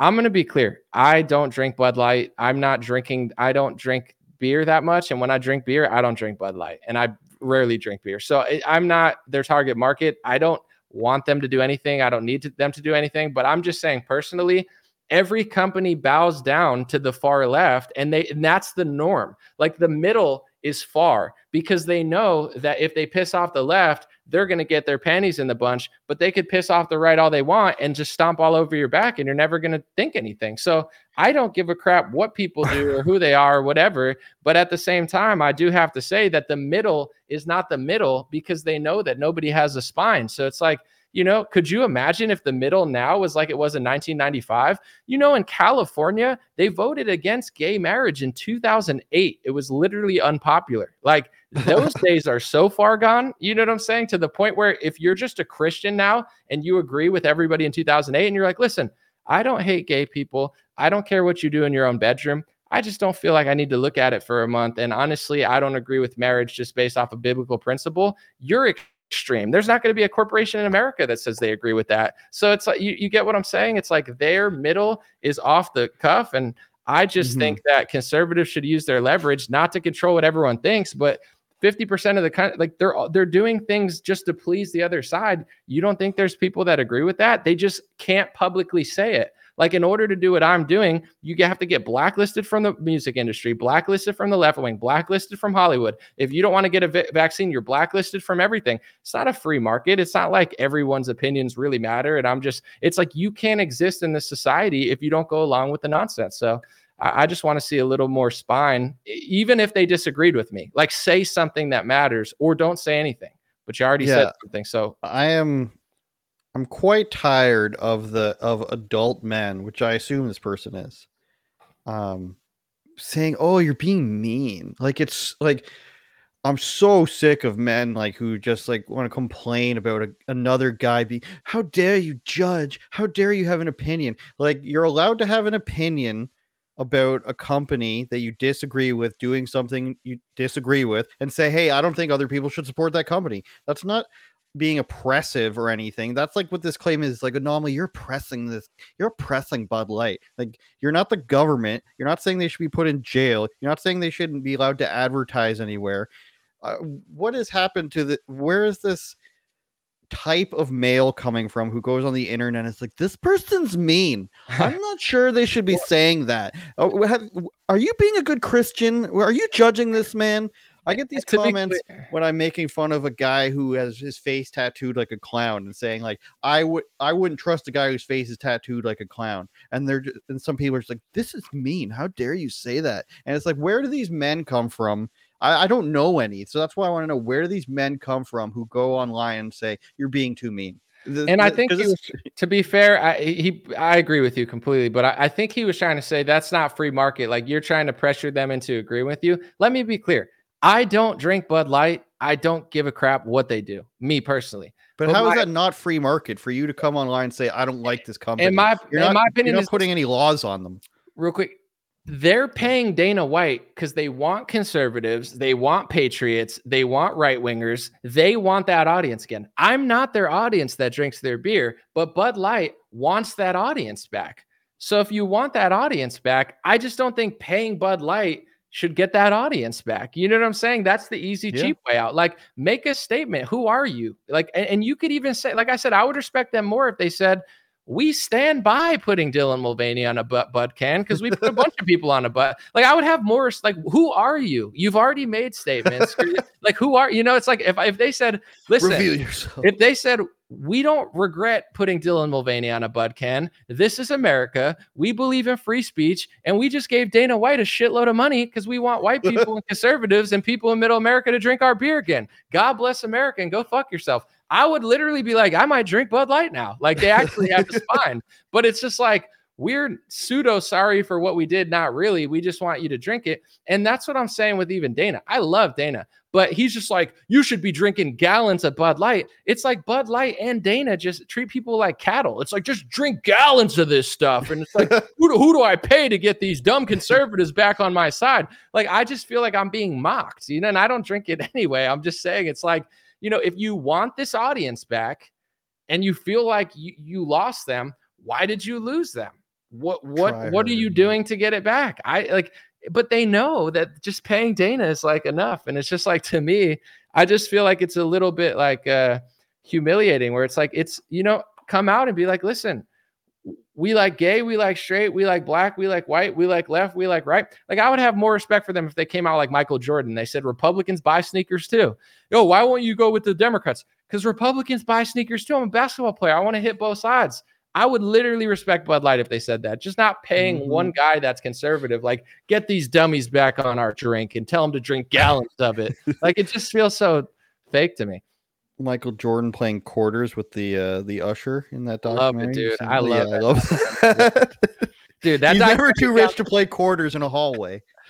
It made me feel good about gambling. I was like, oh, that's what I am. I'm Michael Jordan. So now every time that's I lose right. money, they're like, dude, do you have Michael a problem? Jordan did it. I'm Michael Jordan. But it, it is true, though. I mean, I'm far from that, unfortunately. But, um, you know, being very competitive, like, it comes from competition. He's very competitive. So when he's playing golf, he's trying to up the stakes. You know, if no one says anything mean to him, he makes something up in his head. I mean, that's borderline psychotic, but I love it. But I, I am kind of similar where do that. I, I'm very, I like sports. I like to compete. So it's just, you know, you're watching a Bulls game. It's like, who cares? But if you put five dollars on it with the door guy, now you're, you're talking, you yeah. know, it, it, it raises alive, the man. Stakes. So like, that made me, I love that. Cause I was like, yeah, I got that Jordan mentality, baby. And they're like, no, you don't. I'm like, don't ruin this documentary for me. I'm feeling my, yeah, they're like, you're Steve Kerr. I'm not Steve Kerr. Come on. I'm Michael Jordan. They're like, no. Who's Dennis Rodman? Maybe Dylan Mulvaney. Yeah, for sure. I mean, they definitely have some similarities in, you know, sex- sexually. Like, De- Dennis, he definitely dresses in drag and stuff. That story about De- from Dennis Rodman, I think it's in the same documentary, the the Netflix one.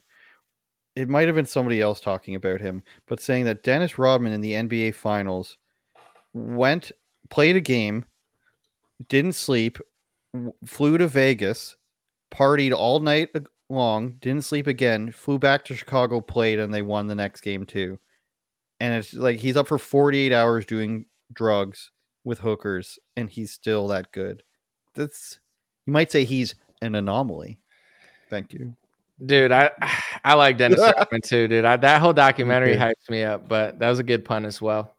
Thank you. Uh, I have, we're going to read some comments in a second, but I'm going to play one more uh, thing. And this is a lighter story, or not light, depending how you look at it.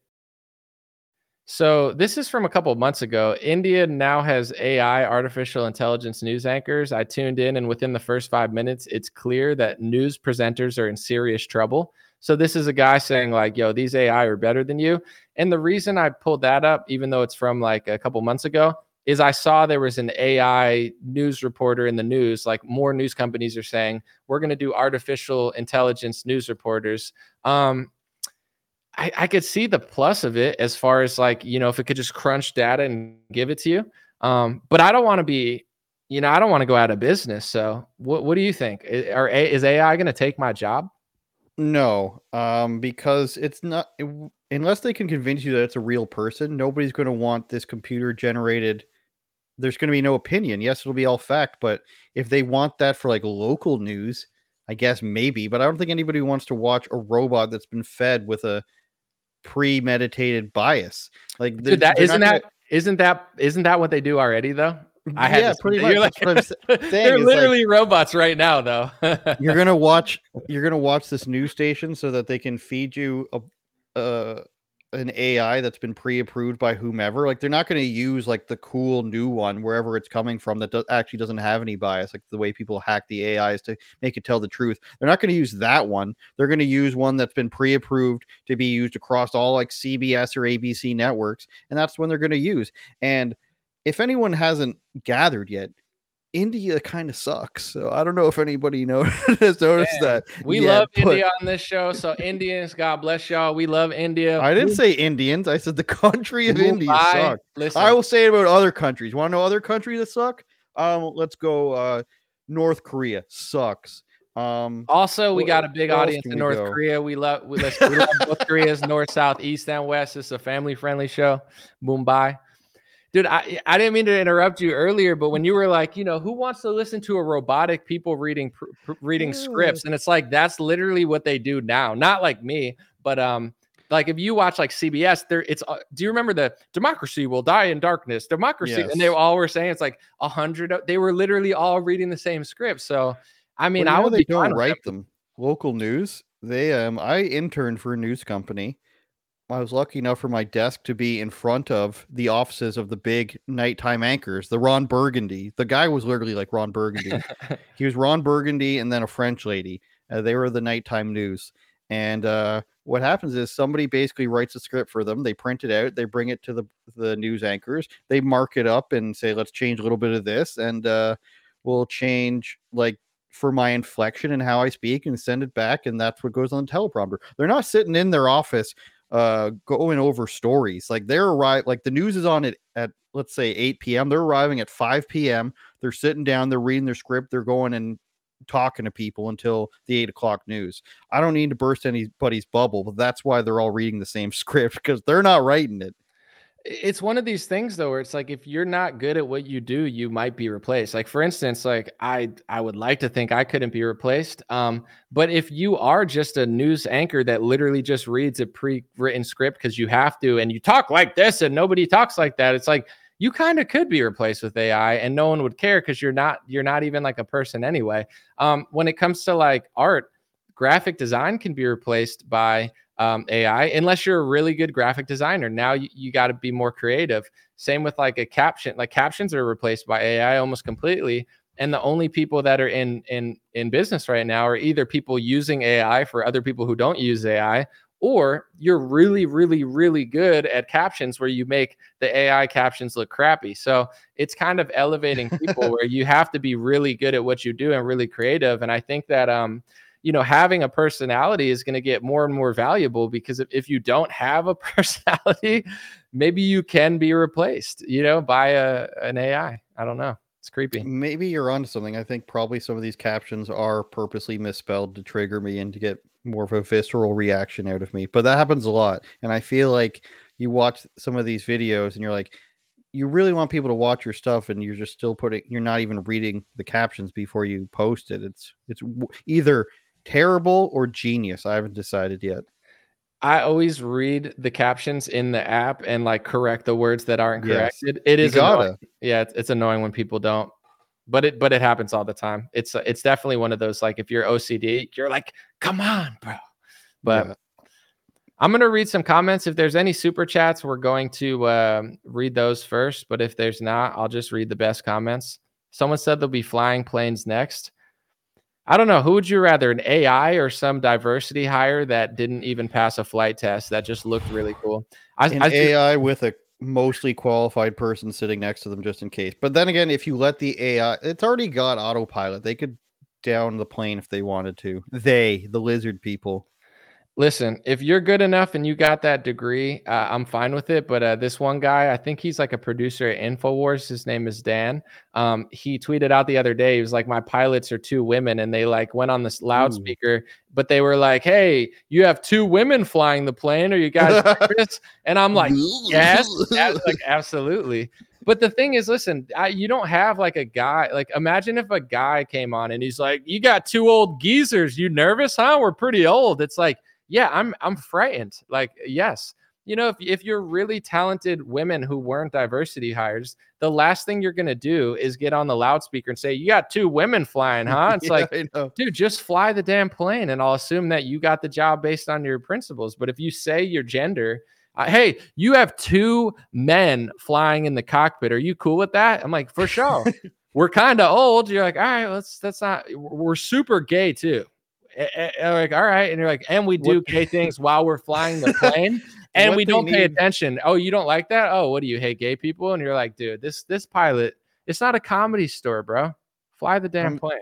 I'm surprised there isn't like one of those like super fat people, morbidly obese people that just sort of lives in the cockpit that knows everything about it and is really good at flying planes, like the giant record keeper from Blade. Remember that thing?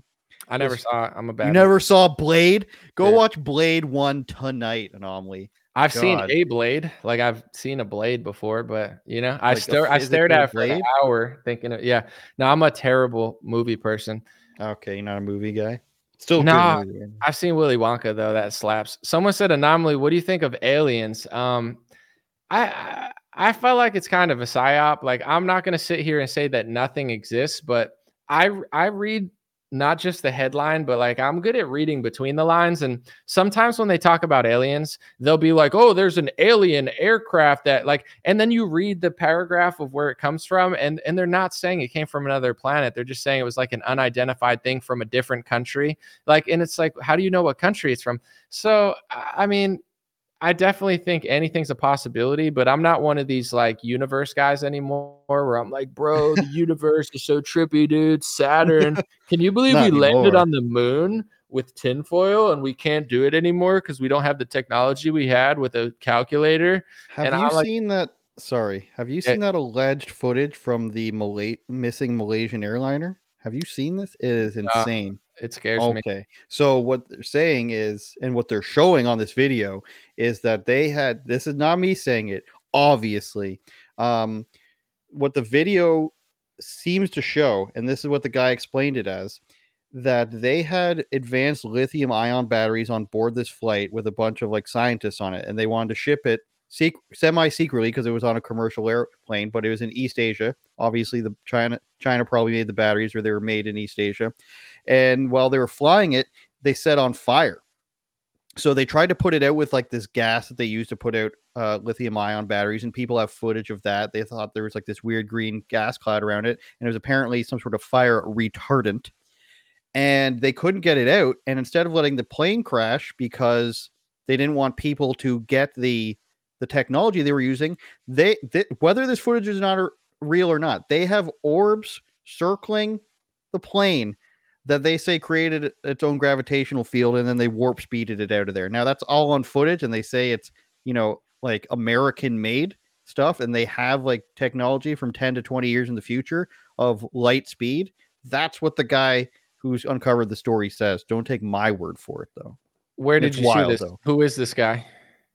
He is a some sort of like accredited scientist who was speaking on InfoWars, but he said he he's when he spoke to hey hey now but when he spoke to them, conspiracy he prefaced, theory he prefaced it with, you know, people told me not to come on here and I did it anyways because they said it would discredit me. But this guy, and he he says he's he's worked with a team of people analyzing, and there's a whistleblower with this footage and all this sort of stuff. Uh, it's it's fun. If it's not real, it's a lot of fun. Yeah, like I don't, I didn't mean to. I'm like, InfoWars. No, I, I like, uh, I like Owen Schroyer out of prison. Have you been like, on InfoWars yet? I've been on Owen's show before. Nice. Um, yeah, yeah. Uh, and I was gonna go in studio, and I, it sounded like an excuse, so I had to let him know. I hurt my foot really bad. And I was at, I, I did Roseanne's podcast and I went to Rogan's thing, but like, you could ask, I was with Jake Shields and I was like limping the whole night where like, I thought, I thought I had to go to like the hospital or something. So I told him, I was like, yo, I don't like, I don't want to be like doing too much because I can't really walk right now. So I was like, I'm just going to my hotel and going there, but I was going to go in a studio for the first time. But I'll say this, like, okay, I'm not a conspiracy theorist supremacist. Like, I understand the world's crazy. I believe at least five things that people would think I was batshit insane for. So like, I'm not one of these like people. Name that one. Uh, I mean, you know, when it comes to the earth, let's just say I'm not a big space guy. Interesting. He's not married to the ball, ladies and gentlemen. Listen, let's just say, let's just say I'm like that vasectomy guy. The balls got chopped off, you know, not my balls, but you know what I'm saying? The ball. Did you watch the terrible Netflix Flat Earth documentary? That no. was bad. No. Like it was, they made it into a love story about two flat earthers. It it didn't talk about flat earth at all. I was like, I want to see what Netflix, like if they can actually do a take on this. And they just made it a lo- about a love story of this guy and this girl meeting at the flat earth convention. Yeah, that's how they do it. And then people are like, oh, look how dumb it is. Cause they're, they're the dumb people that getting married, these idiots. But anyway, a bunch of losers. What I wanted to say though, is with like InfoWars, right? Because I like Owen. I like a lot of people there. I like Alex for what it's worth. Um, but you know, with me, if you want to earn my trust, you got to show me that you're willing to just be honest. And to, this is not Alex, but like, do you remember the snake venom theory that was going around for like a month and no one ever heard of it? Someone released, I think it was like Stu Peters. And you know what? I like Stu too. He's had, he's had me on the show multiple times. No. He's always, he's always been really nice to me. So, you know, I appreciate him for, for giving, like letting me talk, you know, I'll talk to anybody. Um, but in general, he put out this snake venom thing and everyone's coming to me. Like all my friends are like, yo, what do you think about COVID being snake venom? I'm like, I don't believe it at all. Like it doesn't like, and I wa- and like, it's like Doctor Artis or something. And I'm listening to this guy speak and my, like my alarms are going. I'm like, this guy seems like an idiot. You know, like he seems just like it's snake venom. Like what the hell? And no one talks about that anymore. Cause it was like the dumbest of all the documentaries that went viral. Like it was ridiculous. But anyway, you know, with Alex, he had this guy like Steve Piesnik on his show. And he, and Alex started the big hoax that there were mass, uh, there was like digital ballots and Trump caught the deep state in their hands and stuff. And Alex kept putting this guy on his show. And uh, the guy I could tell was just making stuff up. And uh, Alex kept platforming him because it was getting a lot of views. David Knight claims that Alex fired him because of that. Um, but mm. maybe also David Knight just didn't get a lot of views. I'm not really sure. I don't want to speculate, but it's like, to me, Alex has showed me, although he does have a good track record of a lot of honesty, um, he's willing, like, and even when that went off, he'd be like, oh, look how many views this got. And it's like, yeah, you you made the most money you've ever made this year by lying to people. Like you literally started a hoax among Trump supporters and conservatives that literally makes us look stupid and stops us from actually solving it. So it's like when Alex has an expert because of his track record, I don't think, oh, like, I'm just like, Alex will have anybody on if he thinks it'll get views or like, you know, I'm not just going to have a doctor on talking about this or that. So I'm not saying out like he does have a lot of good guests. I've been on their platform before. Uh, it's just like, I'm not, I'm not buying like anything that some random guy's selling. Like I'm an expert because I'm on InfoWars and Alex had me on. It's like, eh, you know, I'll, yeah. I'll listen to what you say and, and, and think about it, but I, I just don't trust it at this point. No, uh, and for what it's worth, I watched that video from my hotel room in Texas last weekend on my phone, and that was all the research I did into it. But um, same thing you're saying, but about Stu Peters. I've verifiably seen him not tell the truth about things that I knew the truth about. So from the beginning, particularly around the lockdown stuff. So it, it was... I would have to. It was Canadian stuff. I'm not asking you to side with me on this. I'm just saying same th- reason you don't trust that is I don't trust him. I have to say as, as like, he's been on the show, his team and stuff has been really nice to me. And honestly, like, uh, I, I appreciate him for, for just like having me on No Nonsense. Um, I've seen him post things that were fake. You know, I, I think that he, I think you. that he means, I think that he means well. You, and I think that he does post a lot of honest stuff that other people won't say, but I don't think his accuracy rating's a hundred percent, uh, you know, it, where it's like, I've, I've definitely seen a few where I was like, yeah, that's, that's like, it's not like opinion or it's not like too edgy for me. It's just like, like straight up, like wrong, like the title's yeah. wrong or something. So, well, you know, some people that's their style. Honesty. I mean, listen, I'm here. I, I, He's here I, telling the truth, you guys. All right. Yeah, but I, and I'm not saying I know the all being truth, but like if say like something's mislabeled and it's from like ten years ago and you said it just yeah, happened, that's, like that's like provably that's wrong. Yeah, that's one that's, of those things where it's like, and then if it happens, I just think it would be a good idea to like own up to and, d- and delete it. Some people no. do, and like some people don't. But to me, yeah, I understand. Like you gotta I understand keep it going. That. That's a particular. It's a particular audience that you're feeding into when you're just like random picture that seems to fit the story of today. I'll do no research on that. This is what happened, you guys. The the lasers for the for the forest fire. Space lasers, everybody. Well, not to is, say that the space lasers don't exist. We've played is, Command and Conquer. We know. This is another phenomenon too. uh, sorry, I was, you know, when when certain things happen, like if you say I posted something and I like thought it was like today and you texted me and go anomaly, this is from like twenty years ago. And you show me the article where it's from. And like, I could confirm there's two different types of people, right? There's people that I would say, Andrew, thank you. Cause you know, I'd pride myself on my accuracy and I'm not out here trying to lie. So if I do by mistake, it's a mistake. It's not a mistake if you're not sorry and you did it purposely and you don't care if you're wrong. Mm-hmm. And it's like when Lynn Wood was like leading the Q people uh. and he posted an article that was conservative beaver dot com and it said Obama was arrested in the Vatican. And I go, mm-hmm. okay, I've done news for six, five years. I've never heard of conservative beaver dot com. It's probably a fake website, but that's the first red flag, right? I go through like a checklist and then I go and I look at it and I'm like, oh, it's like a satire parody fake website, right? It's completely false. So then I would tell certain friends that showed me that, and most of them would just get mad at me for pointing that out. They're like, oh, you know, like like I'm ruining their fun because they want Obama to get arrested or something. It's like, it's it's literally not true for sure. But it's like, that's my thought process. Whenever I look at anything, no matter who says it, I want to know if it's true or not. And if it's something that I can verify, then I'm going to do that because I, I don't want to be wrong. But some people want to be wrong. And that's the issue, not just with the right or the left, but in the world, it's like team sports. Like Lynn Wood's on my team. I want this to happen. So I'll share fake stories. And then you can notice two different types of people where like when you point it out, like I said, and they're like, oh, damn, he tricked me. Or like then some people try to justify why being wrong is right. And it's like, we, I don't like it. You know, I just don't like that where it's like, dude, it's, I'm not saying Lynn Wood's a horrible guy. It's just like, that's fake for sure. Why? And if you're willing to lie to yourself or your audience about that, what else are you lying about? Because yeah. it's not a big deal. It's it's totally not a big deal to point out that that's not real. So it just yeah. it weirds me out when people do that because then I'm like, why? Why are why are you doing that? I have a good example of a a, a pretty well known female conservative reporter who's who female came into a, no, I'm just kidding. came into a, a meeting once and was just like, you guys, Joe Biden has been arrested by the F B I. And everybody's like, uh, no, but uh one thousand dollars super chat. And I'll tell you who that was. Dude, thank you, bro. Because if I get that, I'm not giving you any of it. So I'm just wow, kidding. Dude. If someone did give me a one thousand dollars super chat, I'd cut you off like five bucks. Five bucks. That's like eight dollars right. Canadian. So we're living. No, five dollars Canadian, so like three fifty. That's bullshit, dog. No, but uh, dude, with that sort of stuff too, and like then people sometimes they'll be like, "Well, how do you know it's wrong?" And I'm like, "Let let me just like put it through layers. One, if Obama got arrested or or, or Biden got arrested, like it would be such a big story that everyone would cover it. And I know not everyone covers everything, but like that's going to be covered. Like when Trump's mugshot happened, it didn't happen in Guantanamo Bay in a basement that only QAnon could figure it out. Like everyone said Trump took a mugshot. You know what I'm saying? It's not like, but people, it's almost like an ego thing.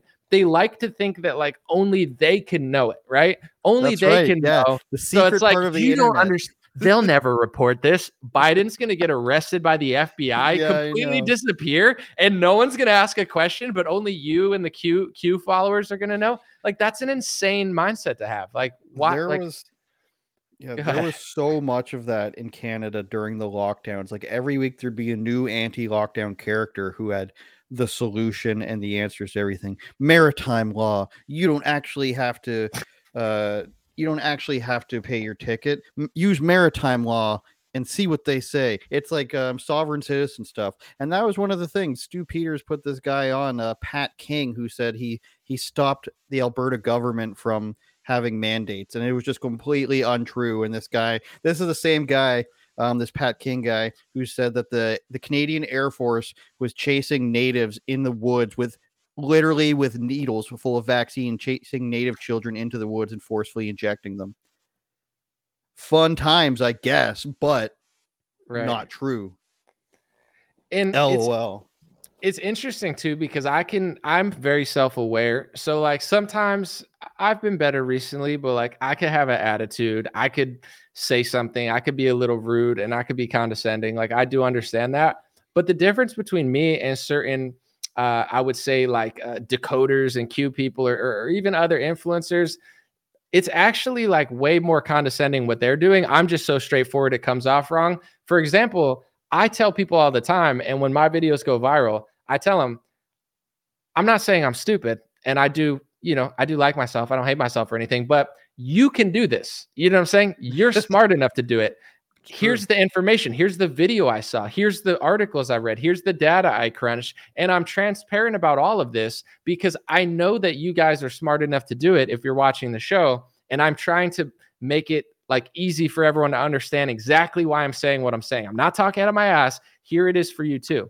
But people like, like it's like a daddy situation. Like who, who are the life coaches that get all the money? It's the people who tell people like, I'm so much better than you. You're an idiot. You're a loser. I get hot girls and my car's nicer than yours, brokey. You know, buy this thing. And it's a buy smart business tactic. It's like, yeah, like I want to buy that because that guy's way better than me. But a lot of these Q people, their whole shtick is like, I'm, I know things that you don't know, and I can't tell you why I know them. So you just have to trust me and believe me, even though I'm lying to you. And people do it. They have this, they love a good, like uh Scooby-Doo mystery. They love a good, like that guy's the guy that like, you know, what's his name? The one guy that like sits sideways and like never shows his face. And he's like, I'm a, where's a cowboy hat? And he's like, I know, you, you know, it's not reported by Reuters, but Obama's in always, Guantanamo, guys. And you're not, you're too dumb to figure out what I know, but you're, it was always you're loyal. Like a guy sitting at his coffee table saying, my contact in the military says that in two weeks, it's when it's really happening.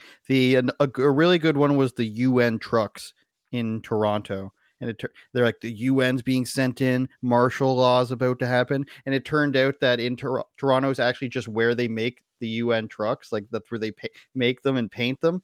So like anytime you ship military equipment across the country by rail in Canada, which is the only way to do it, people say that uh, martial law is coming. It's a great time.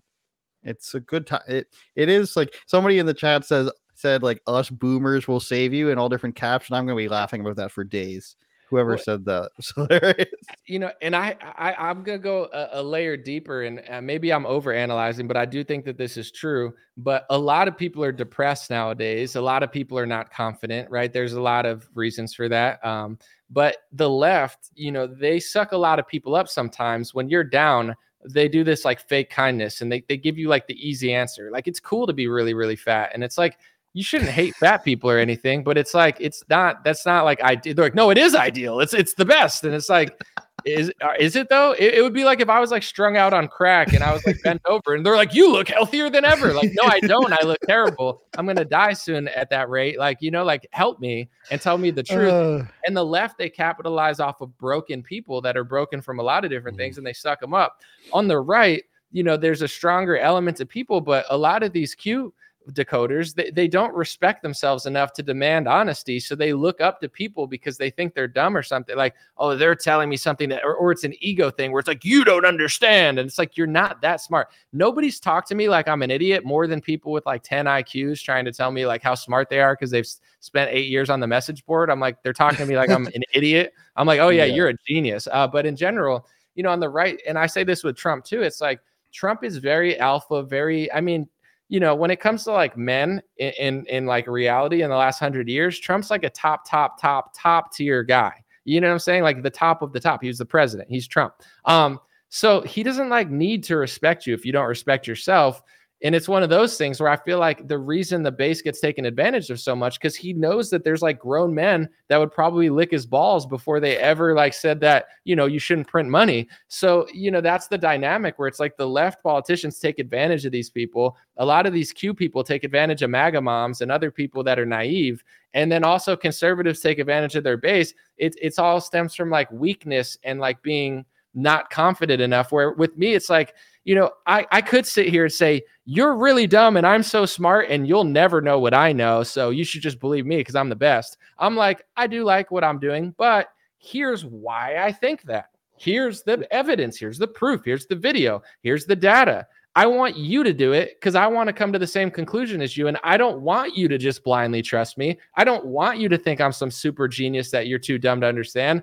I want to show you all this stuff so you know it. So then when we part ways, you still know it because you're not just trusting that I know it. I'm showing you exactly what I know, the same way as if I read a book and I just said, oh, just believe me. You could, or you could read it yourself. And then we both know the same thing and you know for sure. So it's like, that's kind of my approach. But a lot of people like the approach of like, I'm not worthy, you know, like, and and, and these people are just Just scamming them, and that and that's the vibe I get with like the just drink gallons of Bud Light, gallons, gulp, gulp, gulp that stuff down, dummies. Like I, it just that's how it sounds to me, and I'm like, I'll drink it if I want to drink it, but like don't talk to me like that. I'm not, I'm not like a circus animal.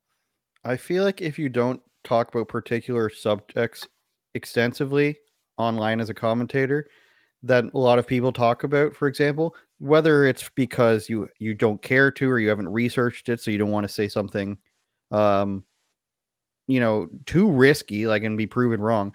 No matter what it is, there's, I feel like there's a lot of people who will come online and say, well, I have like a different, I have a better source than you. And it's like, your source is the internet. Like I, I was right. I, I've had the internet almost my entire life. Like I know how to operate it. Like I know how to get information and verify right. it. And like, I, I have seen Reddit before. I have seen four chan before. It's like, you're not getting this.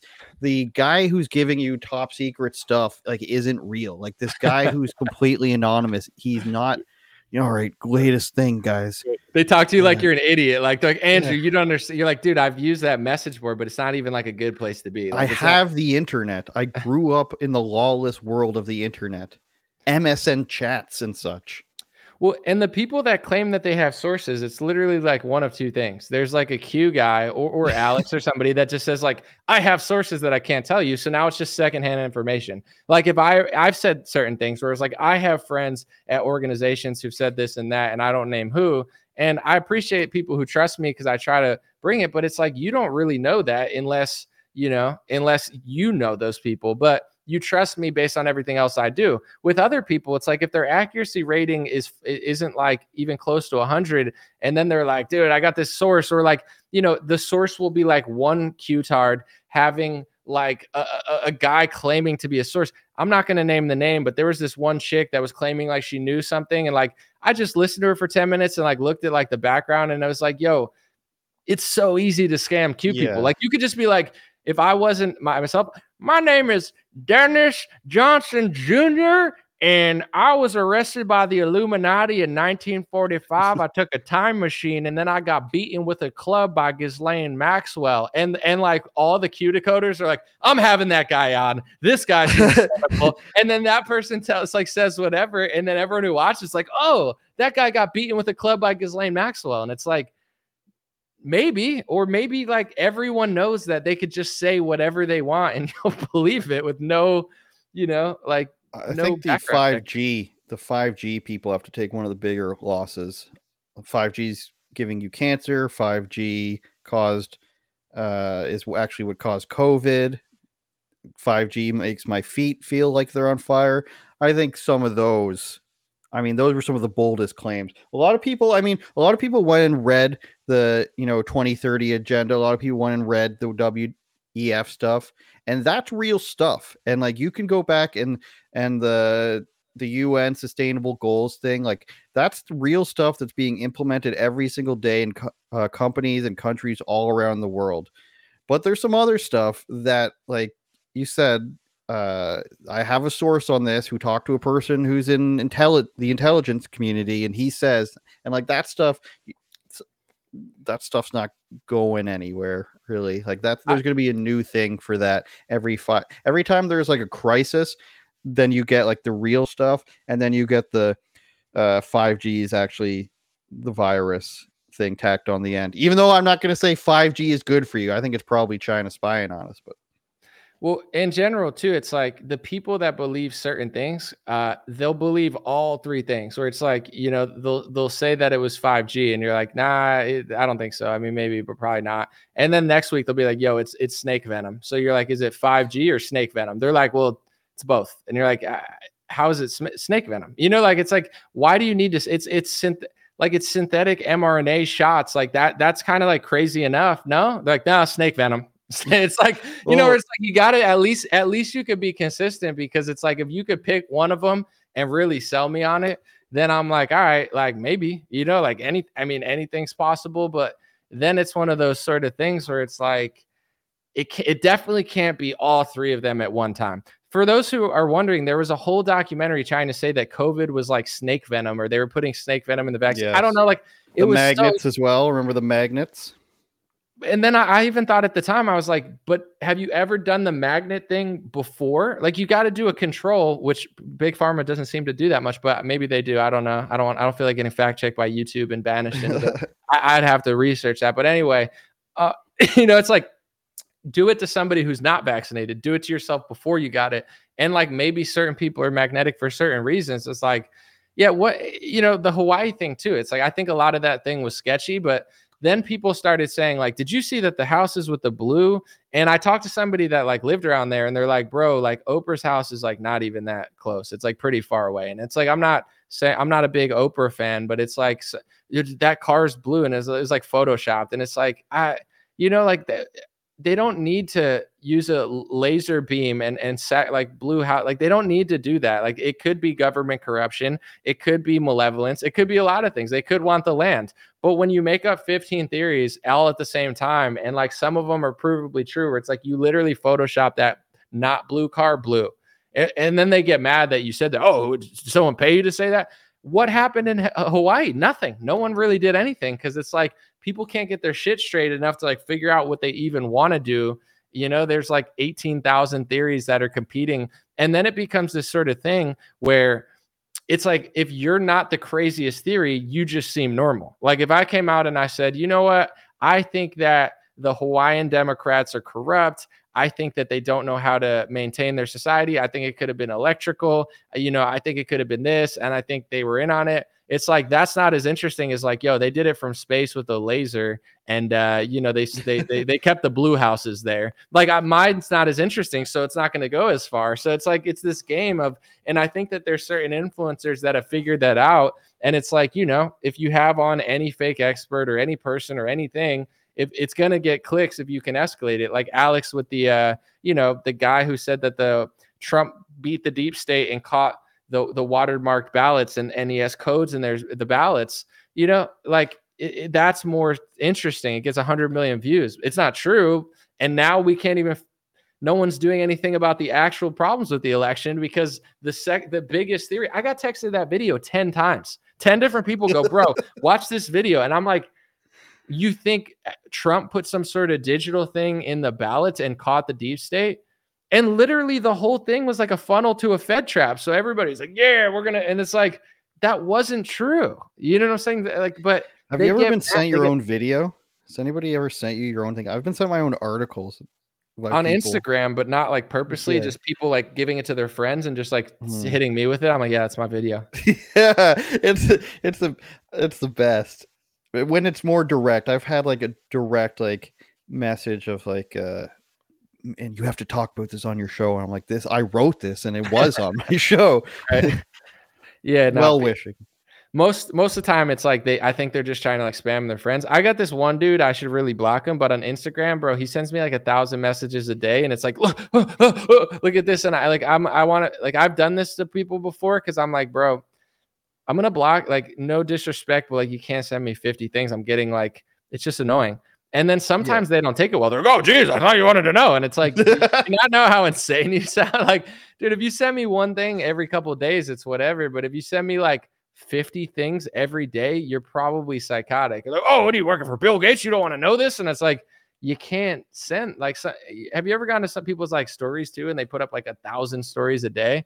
To me, oh, it yeah, just you can't take that. Not trying to be rude to people who do that, because, but it like screams like mental illness to me. Like, yo, if you, if you, if you put over like, rude, though. I mean, if you put over like twenty video uh, like uh stories a day, I mean, maybe if you do, I don't know. It, maybe you just maybe gotta I'm, get the truth out there, bro. Maybe I'm wrong, and they use the story like I use Twitter and stuff. I'm not, I, you know, because like some people, maybe it's smarter to do that. But I just like, if I see a girl and she's got like thirty of them in a day, and it's like, I'm like, there's no way you're enjoying your day right now. There you know, is an epidemic. Energy. There is an epidemic of women between thirty and forty-five who just, you know, as soon as the, the fire starts, space lasers, they burnt it down on purpose. And I get where that comes from, but you just got to wait like a few minutes. You just got to wait a few minutes to see what's actually being said instead of going right to the space lasers. And so, uh, someone said you got an underground base in Hawaii, bruh. Me? Yeah, you Were got you? that. You got that base? I don't know. Both of us. Um, in Hawaii, no, I'm, I'm just, a, I wouldn't be accepted there as a Howley, I believe they call. And I don't want to, I don't want to shame people for like having different theories and stuff, but it That's is my job. Uh, yeah. Okay. Yeah. Okay. I'm trying to do that, but, uh, you know, it, it's the same thing with Trump. Like if you, there's, pe- there's probably like millions of people, and I know there's norm, there's like normal people too. I'm not saying you're not normal, but like, if you say, listen, this happened. I think Trump, I hope he wins again. I like him. Um, but, you know, he did hire like a pharmaceutical lobbyist to run government, and he and he bought a bunch of Pfizer doses.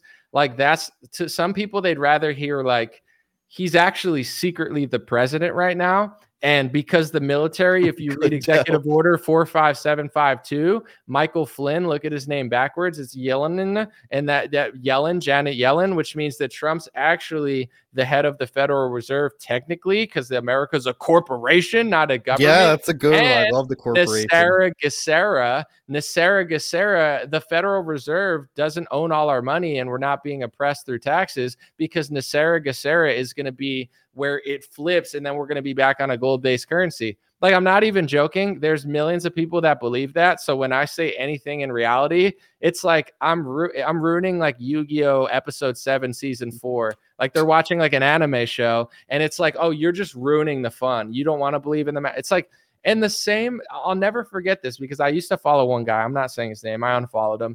Um, but one day he came in, and he's like, you know, Trump is the president. Secretly, he never gave up. He's running the country. Don't worry, Patriots. We're, everything's under control. Everything's and Trump is still the president. And the next day, he looked like hungover or drunk or something. He's like, dude, Biden's taking our stuff, man. Biden's running this country into the ground. And like, literally, the top comment that had like thirty likes was some poor MAGA mom that's brainwashed by this guy. And she's like, didn't you just say that Trump's running the country? How's Biden doing anything if, if Trump's in, in charge? It's like, dude, it, you have to be like really stupid or really naive to believe these people, because their own stuff doesn't even add up to what they're saying. It's like, they'll complain about Biden thirty percent of the time, and then seventy percent of the time, they're like, aye, aye, Captain, I'm the head of the Q Patriot, you know, Division four five six Digital Soldiers. And like, it's like, okay. You've really been working on your impressions.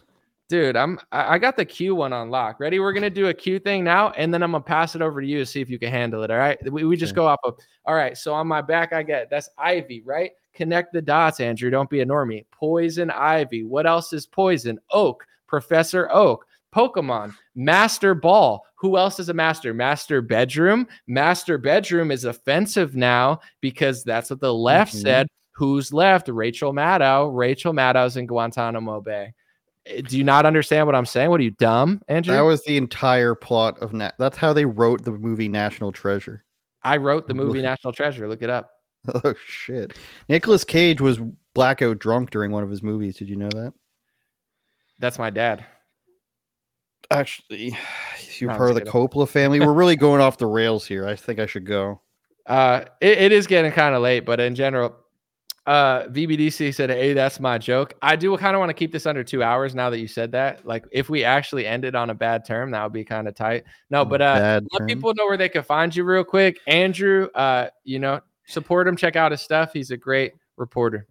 Thank you. Uh, Andrew says on YouTube. Andrew does also on YouTube and Instagram. So just any place you put in Andrew says or Andrew does, like Andrew does something. It's a clever thing that I kind of regret now because it's two different places. But Andrew says it pretty much brings up all my stuff. I got YouTube, Instagram, Twitter, and I write for the Blaze. Blaze Media, the controlled opposition. Uh, Andrew's a good guy. Listen. Check it out. And I just want to let you guys know these hats, the God Bless hats, they're here. If you buy anything for the rest of December, we're going to throw in a couple stickers. I got some stickers. So those are going to be free. I know it's not that much, but listen, they are seventy, seventy-seven if you bought them separately. Check out the blue beanies, the black beanies, the Made in America sweatshirts. I appreciate it, guys. Next year, I'm going to attempt to sell more stuff, but I don't know. It's kind of difficult and I'm I'm tired, but I'll do my best. Buy it. God bless y'all and see you soon. Hey, what's going on, my friends? Just a few ways to stay in touch and support if you'd like to. The first way is dream rare dot com. We have blue beanies, black beanies, pink hats, other colored hats, Freedom versus Tyranny shirts, Stay Blessed long sleeve, God is Great long sleeve, and lots of more cool items coming soon. dream rare dot com. Check out the shop to support. Everything's made in the United States. Handpicked by me. patreon dot com slash rare talk for five dollars a month. You can help support me. Support the show. If you haven't noticed, unlike other channels, I don't work with very many sponsors, sometimes none at all. And part of the way I'm able to do that is with the dream rare dot com shop and patreon dot com slash rare talk. So thank you guys for keeping the show free, unimpeded, uninterrupted. I'm